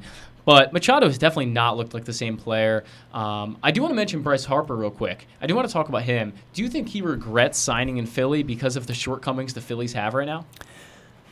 I don't think that it's we haven't seen enough for him to regret it. They they were they were a solid team last year, but not good enough to make the playoffs. Um, this year they're clearly underperforming. Uh, Rhys Hoskins isn't a guy that you use to protect Bryce Harper, right? So what what they're going to need to do, and they, they, I think that they're going to hope that Bohm becomes a middle of the order hitter. He should. He was I think the number thirty three overall prospect. Um, so I don't think he regrets it yet. I think he'll regret it if the front office doesn't make moves to make the team better. But the, what that bullpen is doing right now with an ERA approaching 10 and a half is completely unacceptable. Uh, when you have a rotation that has Wheeler, Nola, Eflin, and Arrieta is arguably your fourth starter, Yep. and you don't have a bullpen that can come in and, help them win games, that's just completely unacceptable. I do think that they're going to start hitting, but I think that they need to look elsewhere sooner rather than later for help in left field because Andrew McCutchen, he's been on that downward trend in his career. You know, he's a nice player, great personality, a former MVP, but he's not he's not what he once was. Rhys Hoskins, I don't think is any better than a 240 hitter No. with, with with Pop, He strikes out a ton. Didi Gregorius, I've always been a fan of his, but he's not a 340 homer guy, and that's who you need protecting Bryce Harper, so Bryce Harper can be a 340 homer guy. Yeah, Bryce Harper so far, I think he's lived up to it. Uh, he improved his fielding stats uh, last year. He you know, with OAA and DRS and all the other analytics that you can use to measure fielding. He, d- improved all of them. Uh, he you know he definitely was fine out there in right field, and then he's great at the plate. He's still great at the plate. He's probably going to hit 30 home runs a year, like you said, drive in 100 runs. That's Bryce Harper, and I don't think that we're seeing a different Bryce Harper than he was with the Nationals. It's pretty much the same, but you're right. There's no one else in that lineup to really supplement him. Uh, Jean Segura, he's fine. Like you said, Rhys Hoskins, he's just he's terrible. He's not anywhere close to what he was his rookie year. He's a power bat who walks a lot, but he strikes out a lot too. Um, he's you know hitting a three double plays the other night against the Orioles. He's not that good. There's just not really a great lineup there. Like you said, Bohm maybe becomes a middle of the order hitter at some point, but at, at, at this point, they're in a kind of tough spot with Harper being that only productive hitter in the lineup. Um, just to in- inter- interrupt here for a moment, I just got a text message from Craig Heist. We called him twice. He said he never heard his phone ring. Um, I don't know if that was on his end, on our on our or on our end. I knew that there had to be something up because Craig's not the type to do that. He's always very punctual and very good about getting on the line. So hopefully we can get him on the show next week. Sorry to our listeners for the technical difficulties that we had there. Um, I think Zack and I are doing our best to kind of carry the show till we get our next guest on the line. Uh, with that in mind, we're going to get another break, and then when we get back, we are going to talk to Eric Arditti of Barstool Sports. Baltimore's favorite bar, Sliders Bar and Grill, is now open. Just across the street from Camden Yards, Sliders is open and they've added new menu items, new frozen cocktails, and new 32 ounce beers. If you're not ready to go out just yet, you can still order from Sliders carryout menu, and they still have liter bottles of hand sanitizer available for just $15. Call 443 835 0906 or 410 547 8891 or visit slidersbaltimore.com. We'll see you this summer at Sliders. If it's happening in Baltimore sports and beyond, it's happening on Glenn Clark Radio. New Ravens linebacker Patrick Queen. Appreciate y'all. Trey Mancini. Thanks for having me on, guys. Glad to be back on. Ravens linebacker Matt Judon. Appreciate y'all. How y'all doing? Ravens kicker Justin Tucker. Thanks for having me. Adley Rutschman. Absolutely. Thanks for having me on. Coach Mark Turgeon. How you guys doing? Heston Kjerstad. Thanks for having me. Joe Burrow. Thanks so much. I appreciate it. Thanks for having me on. Marlon Humphrey. Thank you. Thank you. Thank you. Coach Mike Locksley. Thanks for having me on. He is J.K. Dobbins. Thank you for having me. I had a great time. The great Ray Lewis. Always good to be on. Dickie V. Dick Vitale. Glenn and Kyle, two diaper dandy. What's up, fellas? Hey, what's going on, Ed? Glenn and Kyle are live Monday through Friday, 10 a.m. to noon, and archived anytime. Watch facebook.com slash pressboxsports and listen to pressboxonline.com slash radio. For more than 40 years, K&S Automotive has been repairing, restoring, and maintaining foreign and domestic vehicles with a focus on exceptional workmanship and customer service. Everything from oil changes to major body work. Call K&S now at 410-235-6600 or go to knsimports.com. That's K&S at knsimports.com. Ahoy, mateys, it's Royal Farms Chicken Palooza 3, a bounty of Royal Farms Chicken Delights. Chicken delights, chicken delights. Get a two piece chicken box with a portion of each sale benefiting the Johns Hopkins Children's Center or the all new, hand breaded, crispy on the outside, tender on the inside, world famous chicken sandwich, the Royal for just five bucks. Ah, just five bucks. Quiet, birdie. Real fresh, real fast, Royal Farms. Glory Days Grill's summer seasonal menu is now available for dine in, dine out on the patio, or to go. It's a new season, so enjoy new flavors. Try their new knockout shrimp or the delicious lobster roll with grilled corn made with real Maine lobster. They're open from 11 a.m. to 9 p.m. every day. Visit glorydaysgrill.com for a location near you. From the Glory Days Grill family, stay healthy and stay positive during this challenging time in our community.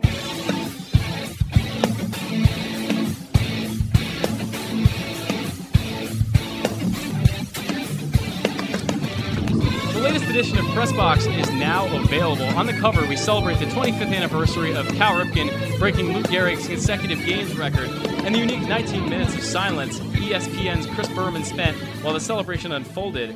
Bill Ordine spoke to both Berman and Ripken about the incredible moment. Also inside, Kevin Zales offers his fantasy football draft guide and much more. Pressbox is available for free at over 500 area locations, including 60 Royal Farm stores. And as always, you can find the entire edition as well as the best daily coverage of the Orioles, Ravens, and Terps at thepressbox.com. All right, that was Zack's first live read for us. I think he kind of knocked it out of the park there. Uh, we have on the line now with us from Barstool Sports, uh, Eric Arditti. Eric, how are you today, man? How, how's it going? Good, good. It's it's going. What's going on with you guys? Uh, just trying to do a show here. We've had a little bit of some technical difficulties here today, but we're trying to carry the load as best as we can here, and make up for it. So we had a guest that we were supposed to have on the line. That was the technical difficulties, but glad to have you on the show today, man. How are you feeling about the Orioles right now? Do you believe in what we're seeing from this ball club? Um, I don't know if I believe it. I, I think it's fun. I'll tell you that much. I think it's fun to watch. Um, again, I think last night was more of what people were kind of expecting that we would see from the Orioles. These these dropped fly balls, these these bad plays in the field, and just just getting you know their their teeth kicked in. Um, but but but I mean, definitely the last couple weeks have been fun to watch. Those sweeps were great. Uh, it was nice to, to cap off that that getting getting that day game win yesterday. Um, I, I I don't know. They're not again like I know you and I talked about what two weeks ago. It was insane that people were saying ten wins. You know they may not even get there. But but I, I I don't think they're the worst team. But I don't think they're the best team. Like people are saying, you know, we need to buy. We need to. Who are we going to buy? How can we get Dylan Bundy back? And that's where it's like, all right, guys, let's let's be real. If this team faces, I think any of those playoff teams, I know I don't have any confidence in them beating the Yankees or the Twins or, or anyone like that in a in a postseason series. But like I said, it, it, they've been fun to watch, and it's it's been a it's been a bright spot, and it's been a, a rough couple of weeks. Well, and so then when we talk about this team, do you think it's a team that's just off to a hot start? Or is it more that we're seeing the fruits of Hyde and Elias and Mejdal's labors, analytically speaking, because they have a different approach than I'm used to seeing from this ball club? I, I'm with you on the different approaches. I think I texted my buddy during uh, one of the Phillies games, and I said I think I can count on one hand the amount of bad at bats I've seen this season. And and he responded with, "It, it looks like we're watching a, uh, like a Yankees or a Red Sox uh, batter in the box because it's foul balls. There's not a lot of first first pitch. I know I know when they are swinging on the first pitch, it's working. Um, but I don't like the at bats are having really good at bats. So I don't know if you know that is obviously leading to some of the success. Um, I, I don't know. I mean, I, I definitely think that that it, it does look like a different team than we've seen the last couple of years. They're stealing some bases, and again, just in the box, they they look like completely different guys from last year. Well, and with that in mind, and I know you just said like, look, we're not bringing, we're not going to trade to get Dylan Bundy back. We're not going to buy. But does this team, if they stay in contention for a few more weeks, do they start acting like a contending team? Do they start making moves to make this team better? And what I mean by that is, and I'm sure you've you saw this and were giddy about it, knowing you, Eric, uh, that Mike Elias was asked about Adley Rutschman, and he indicated that he would be a possibility if they were heading towards a playoff berth. Do you think we see more moves like that, and maybe a move or two to keep this team in contention? Uh, the, the internal moves, maybe. Um, I, I mean, gun to my head, I still don't think we see Adley this year, and I still, I just don't think we, we should. Um, and it's almost like if Mountcastle's not up by now, are are they really going to call up Adley in a couple weeks? But again, I mean, who, who knows? They may rip off a twenty and five stretch or something, and again, kind of solidify a playoff spot. Um, I, I've also seen the you know the Yasiel Puig um, story pop back up late last night again that the Orioles are still kind of keeping track on that. Uh, yeah, and and that's I don't know if if they make a move, is it going to be one like that? Like I don't see them unloading prospects they have now. They're not going to trade a Dean Kremer to get someone or, or trade you know Zac Lowther or someone like that to, to try and shore up a, a playoff spot. I wouldn't think so. And again, this may just be me. I just don't think this team is, is they're not. I don't think they're going to make noise in the playoffs. I don't think they're going to go on a magical run in October and and you know, they're not going to be parading down Eutaw Street yet with the trophy. That that we'll say that for a couple years. I I, I just don't know. I don't really want to break all those eggs right now to make an omelet if it's not going to be that good. Like if they're going to go into the playoffs and get swept by the A's, and it's like, well, they traded Dean Kremer to get, you know, I don't know, someone. Then I, I don't know. I'm just not sure if it's worth it this year. Like because then it's you know next year I think is the time where then we start getting well Mountcastle's been up and you know now the Adley clock is going to start and we see some of those other guys maybe a Grayson or a DL or something like that. Well, certainly, and I agree with you. I don't. I don't want to see uh, th- this team rob Peter to pay Paul, so to speak. I, don't, I I don't want to see them trade prospects just to make it into the playoffs in a shortened season where they're probably a one and done situation. We know it's going to be a three game series in, in those wild card rounds this year, but they could win two or three, but I don't see them getting past a division series against anybody that else that's going to be in the playoffs, despite how well they've played against teams like the Rays, the Nationals, and the Phillies for that matter. Now, you did talk about Ryan Mountcastle and how we haven't seen him. Uh, and all reports indicate that he's not where they want him to be defensively. They're still trying to work on his plate discipline. But I'll tell you, Eric, Chris Davis, he's not striking out, but he's not hitting the ball with any kind of authority. He he looks slow, he looks sluggish. How much longer is his leash, and when can we realistically expect to see Ryan Mountcastle? Considering we already we expected to have already seen him by now. Yeah, I, I thought he would have been one of those as soon as that that date, I forget what it was, but whenever that date was up, that that he could come up and not start the clock, I thought he would have been sitting outside of Camden Yards waiting for that, you know, text message or call from Elias, and, and he would have walked right in. Um, and, and Davis, I mean, again, all the all the stuff we joked about in spring training and how I, you know, I blogged that he was going to win Comeback Player of the Year and MVP, kind of satire. Um, but obviously, we wanted to see him carry it over, and he's just he's looked worse than he has in, in the past years. And, and like you said, he's not striking out three or four times a game, but he's uh, he, he's nothing. He's he's swinging a pool noodle. He's not yeah, he's not making any contact, and and he's he's just he's not doing anything. Um, and I even talked to a buddy last night. I said, I wonder if there's any situation where Elias or someone can go to him and say, "Hey, we want you to opt out." I'm sure the player, I'm sure his agent would hate it and all that stuff, but hey, we're gonna we're gonna cut you, or you know, we're gonna bench you. You're not gonna be part of this team going forward.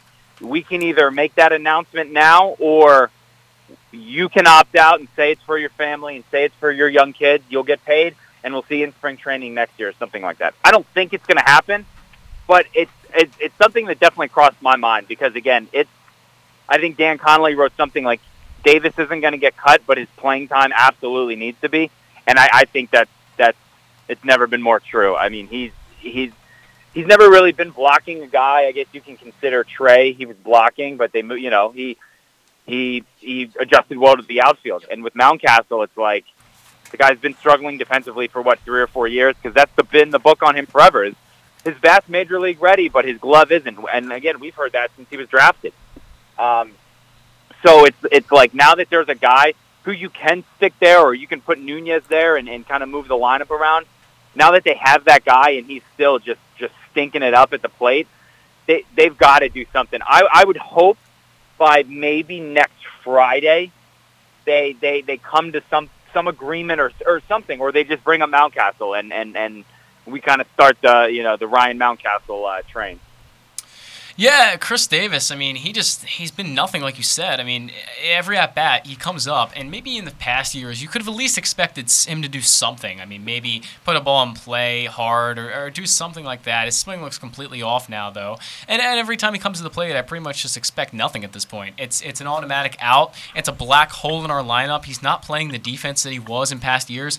This is definitely the worst version of Chris Davis. He hasn't carried over anything uh, since the spring. I'm not sure really he he's blocking anybody, but it's just it's just time to get rid of him. It's it's over. He's not living up to any part of his contract. I you know I, would like to see him go as, about as soon as possible.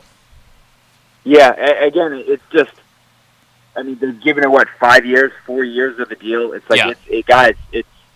I mean, we we've seen this movie before. We've read the book. We know how it goes. He's gonna. He'll have some quotes when he's in an over 30 slump and say, "This is harder on me than it is on anyone," and I'm trying. And I'm willing to work on anything, and then uh, and then he'll have the same batting stance, and he'll go up and flail it strike one, he'll foul off two, and then you know he's and then he's in an 0-2 hole, and and he's back in the dugout before you even blink.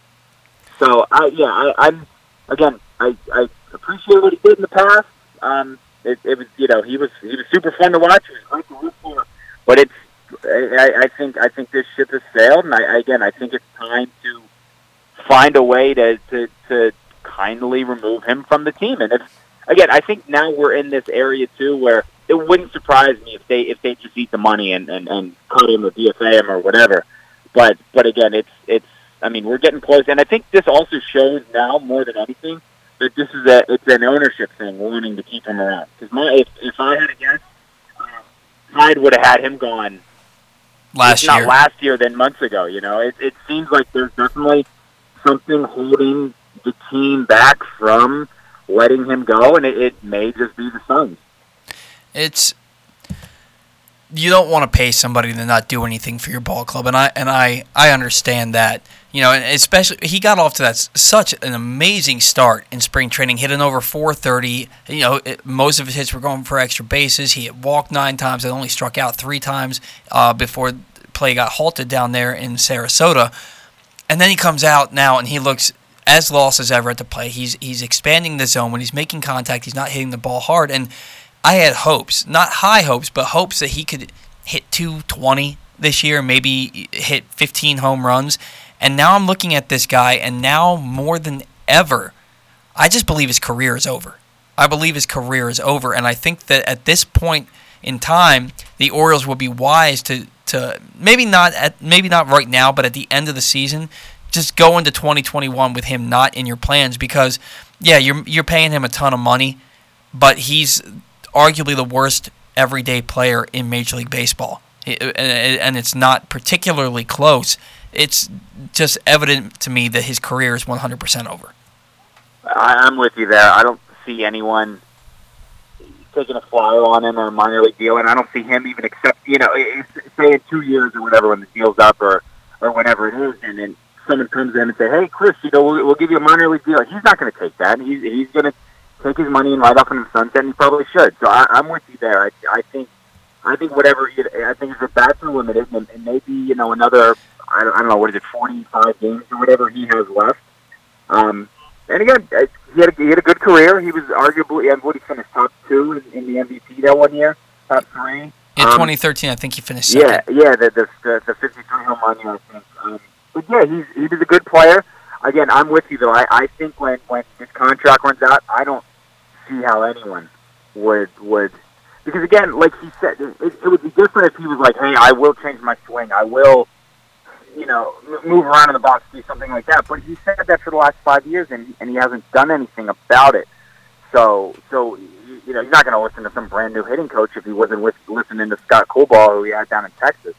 So I, I'm with you there, and and um, I forget. I, I had another point I was going to make about I, I forget what it was um, about the whole Davis thing. But yeah, I, I just and again, maybe if it is at the end of the year, this is what I was going to say. Now I remember. If if they do let him go at the end of the year, then then going into spring training next year, it's such a different story than than you know the last year in Chris Davis's deal. What are we going to see, and and how is he gonna how is he gonna perform? Now it's like, all right, that page is turned.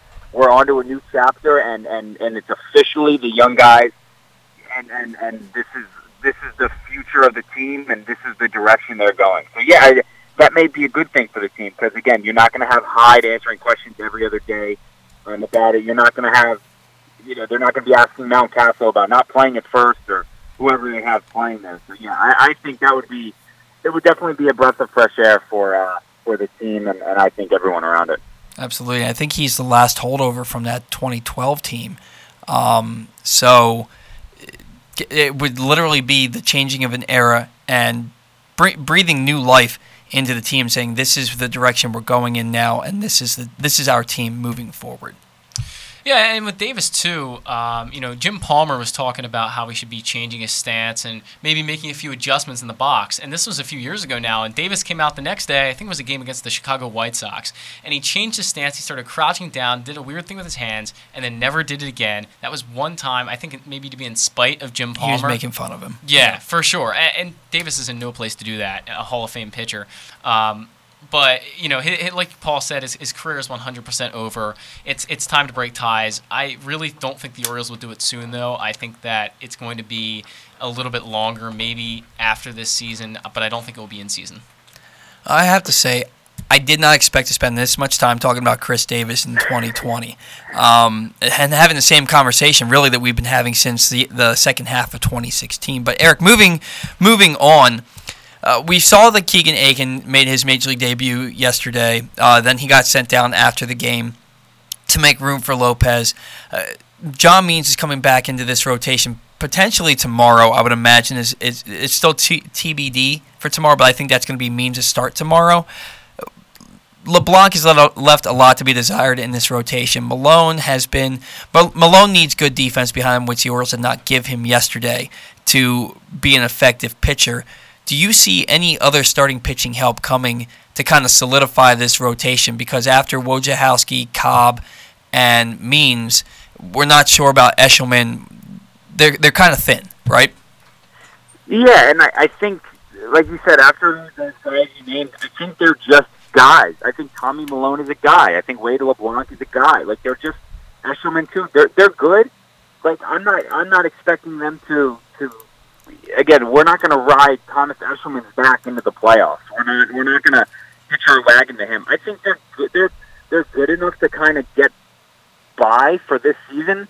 Um, and I don't know if they have those those those arms on the farm ready right now. I mean, I, obviously, I, I as much as I want to see um, Gray Rod and, and you know DL and them, they're not. I mean, they're not going to come up this year, and they shouldn't. Um, so I, I, I just don't think they have that the depth they, that they that that we want them to have down there, and it's just not ready this year. Again, I, I think we're going to see kind of just a, filler of the Tommy Milones and Eshelman, and and you know I'm sure Keegan Akin will make a, a couple starts. I would think. I know that that they've been saying that that they want him for long relief, which is fine, but I, I think we'll definitely see a start or two out of him at least.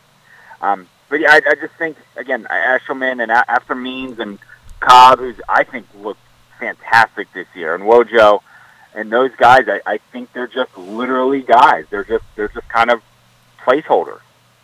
Well, and I think that that's why what the Orioles have done through the first third of the season has been so unbelievable because they have just guys, placeholders in their starting rotation, and you certainly don't see another 11 and 8 stretch coming when your rotation is what it is. Now, like you said, Cobb has been fan. Cobb has been the guy that got that four-year contract from the Orioles prior to 2018. He's been that guy this year. I don't think that because because they owe him a lot of money next year, I don't think that he's going to be traded this year. I think that he will finish the season with the Orioles and start next year with them. And at that point, he might as well you might as well just ride it out with him. Um, Wojciechowski, he's got really good stuff, but sometimes he struggles to command it early in the game. It takes him a couple innings to really control it, but he's pitched fairly well but after that, you have Eshelman, whose fastball is what tops out at 89 miles an hour. He's more of a location guy, and then you have LeBlanc, who's been bad.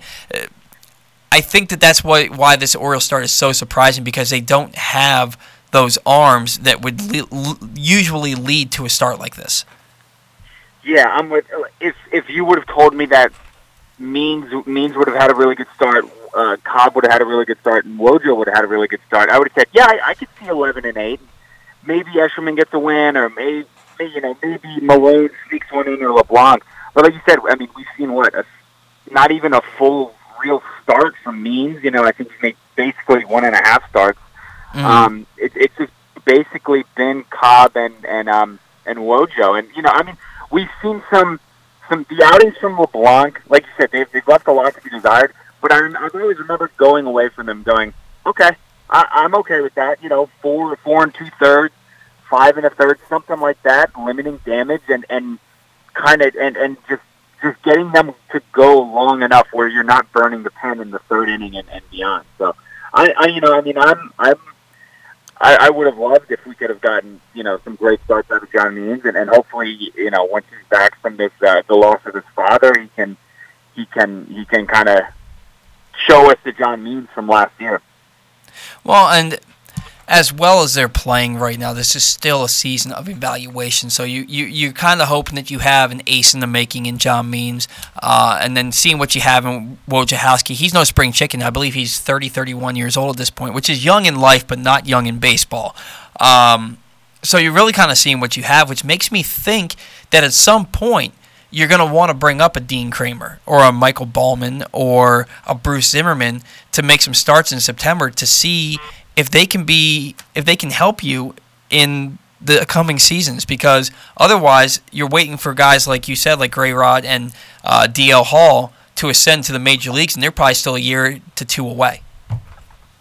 Yeah, yeah, I'm with you. And, and again, you know, those guys you named, um, I wouldn't hate to see them again come up and, and fill in a spot, a, a spot start or something like that, and see what Zimmermann has and and see what Baumann has. And and I'm is, is Alex Wells even in their the Bowie camp or not? I I feel like he's a guy that that was high a couple years ago, and then we haven't really heard anything from him. Um, but yeah, yeah, it's just some of those guys who, again, if if it comes to September and they've lost 29 of of 35 or something like that, it's kind of the year we expected. I would 100% you know, be okay with with watching a Zimmermann or, or Baumann or Wilder, you know, some of those guys and and seeing what uh what they can do. Well, yeah, you mentioned Alex Wells. I was actually thinking about him the other day because we haven't heard anything about him. I don't know if he's at their alternate site or not. He is not at the alternate site. Okay, Zack says he's not at the alternate site, and you know that's that's a guy who has had a sub three ERA. I think almost every year that he's been in the organization. He's coming out of Australia. Um, he uh, he doesn't walk a ton of guys. I, I believe two years ago he walked ten. Two or three years ago, he only walked ten guys in an entire season. He just doesn't walk anybody. But his issue there is his fastball sits in the mid 80s. He has a Mhm. big, slow, looping curveball, and he's very much a location guy. But what I did like about from what I heard about Alex Wells from a scout is that if you beat him in a location on, on one of his pitches, you will never see the same pitch in the same location again to that same batter. Yeah, and that's like you were saying. The book on him. He's not going to strike. He's not going to throw one by you. Um, but again, his, and his stuff isn't the best. But his location, he's good enough to kind of pinpoint it. And, and like you said, I, I remember just that one year where he walked to ten guys, like following up every start on Twitter. It was like you know zero walks, zero walks. And then when he would walk someone, it was like big news. Like, oh crap, did you that a single guy today? And, and then you're like, yeah, he topped out at 86. But again, it's fine because he walked one guy. So, and, and you, know, even if he's not in the camp, that, that may be a guy that, I don't know, maybe they, they can see what they have in him. And, and I don't know if he's just not an Elias guy or something, but he was always a name that, again, I thought, I thought we, we'd hear more about just because of how good his control was and maybe they'd be able to work with him. But Yeah, cer- certainly a guy who knows how to pitch rather than just throw. So, Eric, Yeah, really he- great, really he great. throw, he definitely pitches. Definitely. So, really great segment from you today. Before we let you go, we're going to ask you to do take part in two things here. They're kind of the same, but kind of not. All right. So, the first one, and this is your baby, Dong City. Who you got tonight? Yeah, let me see. It's Corbin going. I mean, I, I'll I'll stick with the. I think he's my only pick so far that I've gotten right. I'll, I'll go Nunez tonight. I'll- I'll take Nunez. the righty. All right, and I better see that on Twitter. Don't go changing it Yep, up yep. on me. Yeah, you will. You will. All right. Uh, and then finally, a segment that we've created here on the Bat Around. We call it Take to Rake, as in, who are you going to take to rake? And the, the point here is kind of like what Jeremy and Scott did on 1057, where they did Pick the Click, only we do it for the full week. So we need you to pick one player that you think is going to have the best week for the Orioles offense for this coming from this Saturday to next Saturday.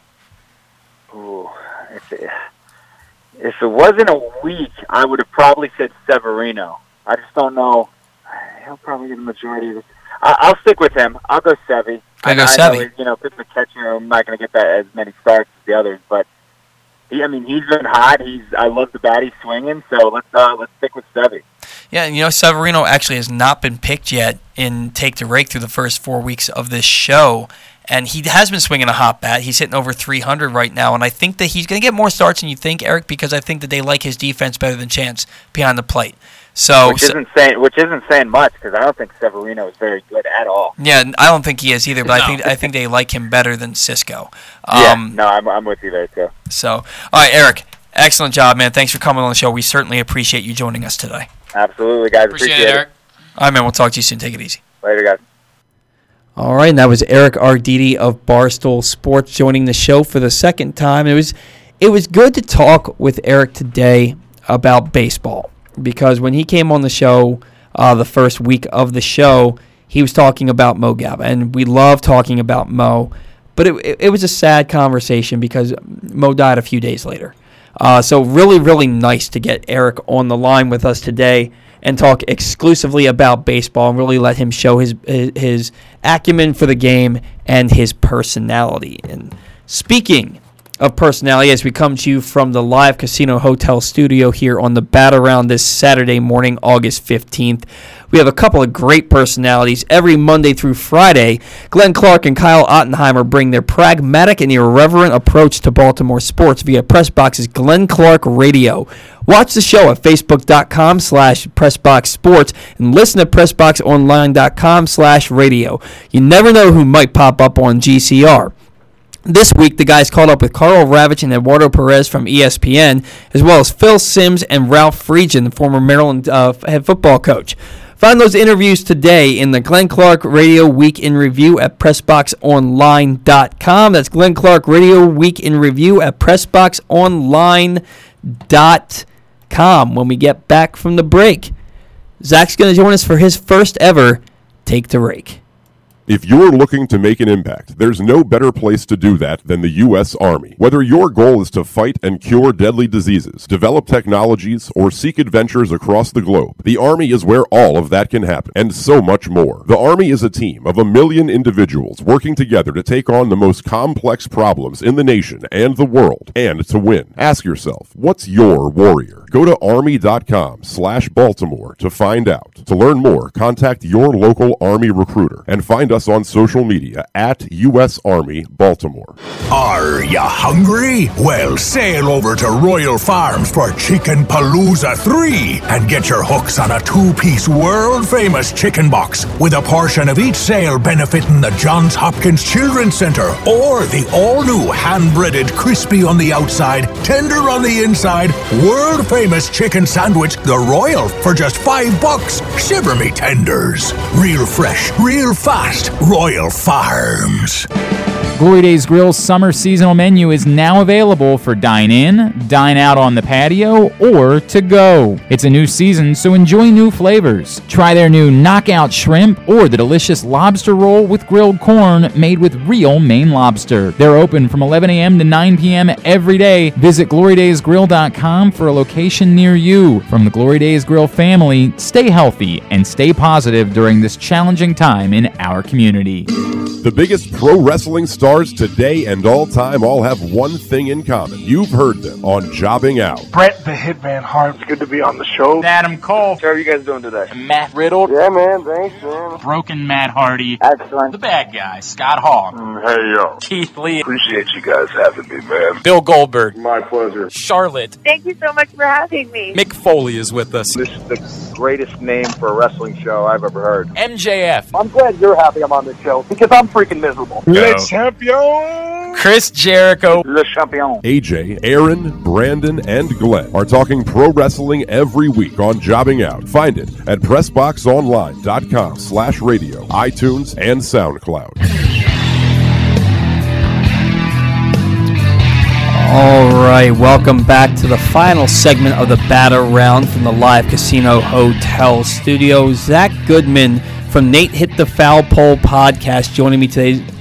Zack, really appreciate you coming in, man. Vasilios Thanks only me, he, he let me know mid show last week that he wouldn't be here, and you were one of the first people I thought of. I'm really, really happy to have you in here. I think you've done a great job. So thanks for coming on with us today. Appreciate it. Enjoyed it. Of course, and Zack will be back on with us next week as well while Vasilios uh, finishes up his vacation. And, you know, we don't have a co host set in stone right now. It's supposed to be your partner, Matt Pine, but again, the health risk with his family, so he hasn't been in. So maybe in the future we can have you co host a few more shows with us. I'd love to. I think you're doing a great job, so I would be happy to have you. Uh, in the meantime, now it is, well, it's almost time for Take the Rake. Zack mentioned to me that we didn't make any picks for Dong City. Now, Dong City, we actually have to follow through with this and we have to put our picks on Twitter, and we will. Zack, you are the guest. Not only do you get the first pick for Take the Rake, you get the first pick for Dong City after Eric Arditti, of course. Yeah, starting with Dong City, I got to go with Hanser Alberto tonight, off a lefty. Corbin hasn't been that good this year. I think that's a perfect matchup for Hanser, so I, I'm definitely going to pick Hanser for Dong City. I'm going to take Renato Nunez. Okay. I'm I he hasn't hit a home run in in, in a good bit um, since that two homer game. So I'm gonna take Renato Nunez to to take him deep. And actually, ugh, that's not who I'm taking. I apologize. Renato Nunez is who I'm is who I'm taking in take to rake for Dong City. I'm taking Pedro Severino. I got him flip flopped. Okay. So apparently my entire day is flip flopped right now, everybody. But uh, so Pedro Severino for Dong for um for Dong City, Renato Nunez for take the rake. Unless you wanted to take Nunez because you were supposed to have the first pick. No, I was going to go with Hanser Alberto again for take the rake. Okay. I just feel like he's such on a hot streak right now. He's crushing doubles into the gap every time you turn around. Uh, you know, Hanser just crushes the ball, so I'm going to go with him. All right, all right. That is the second straight week that somebody's taken Hanser Al- Alberto. Uh, last week it was Vasilios, and Vasilios took Alberto. I took Iglesias, and Jeremy Conn took Nunez. Now Nunez went nine. I'm sorry, seven for 19 with two RBIs. Alberto went nine for 27 with four RBIs, and Iglesias went, I believe, four for or three for eleven. It was four for seventeen. Four for seventeen. That's what that's what it was. It was four for seventeen. Um, didn't play much. I clearly lost.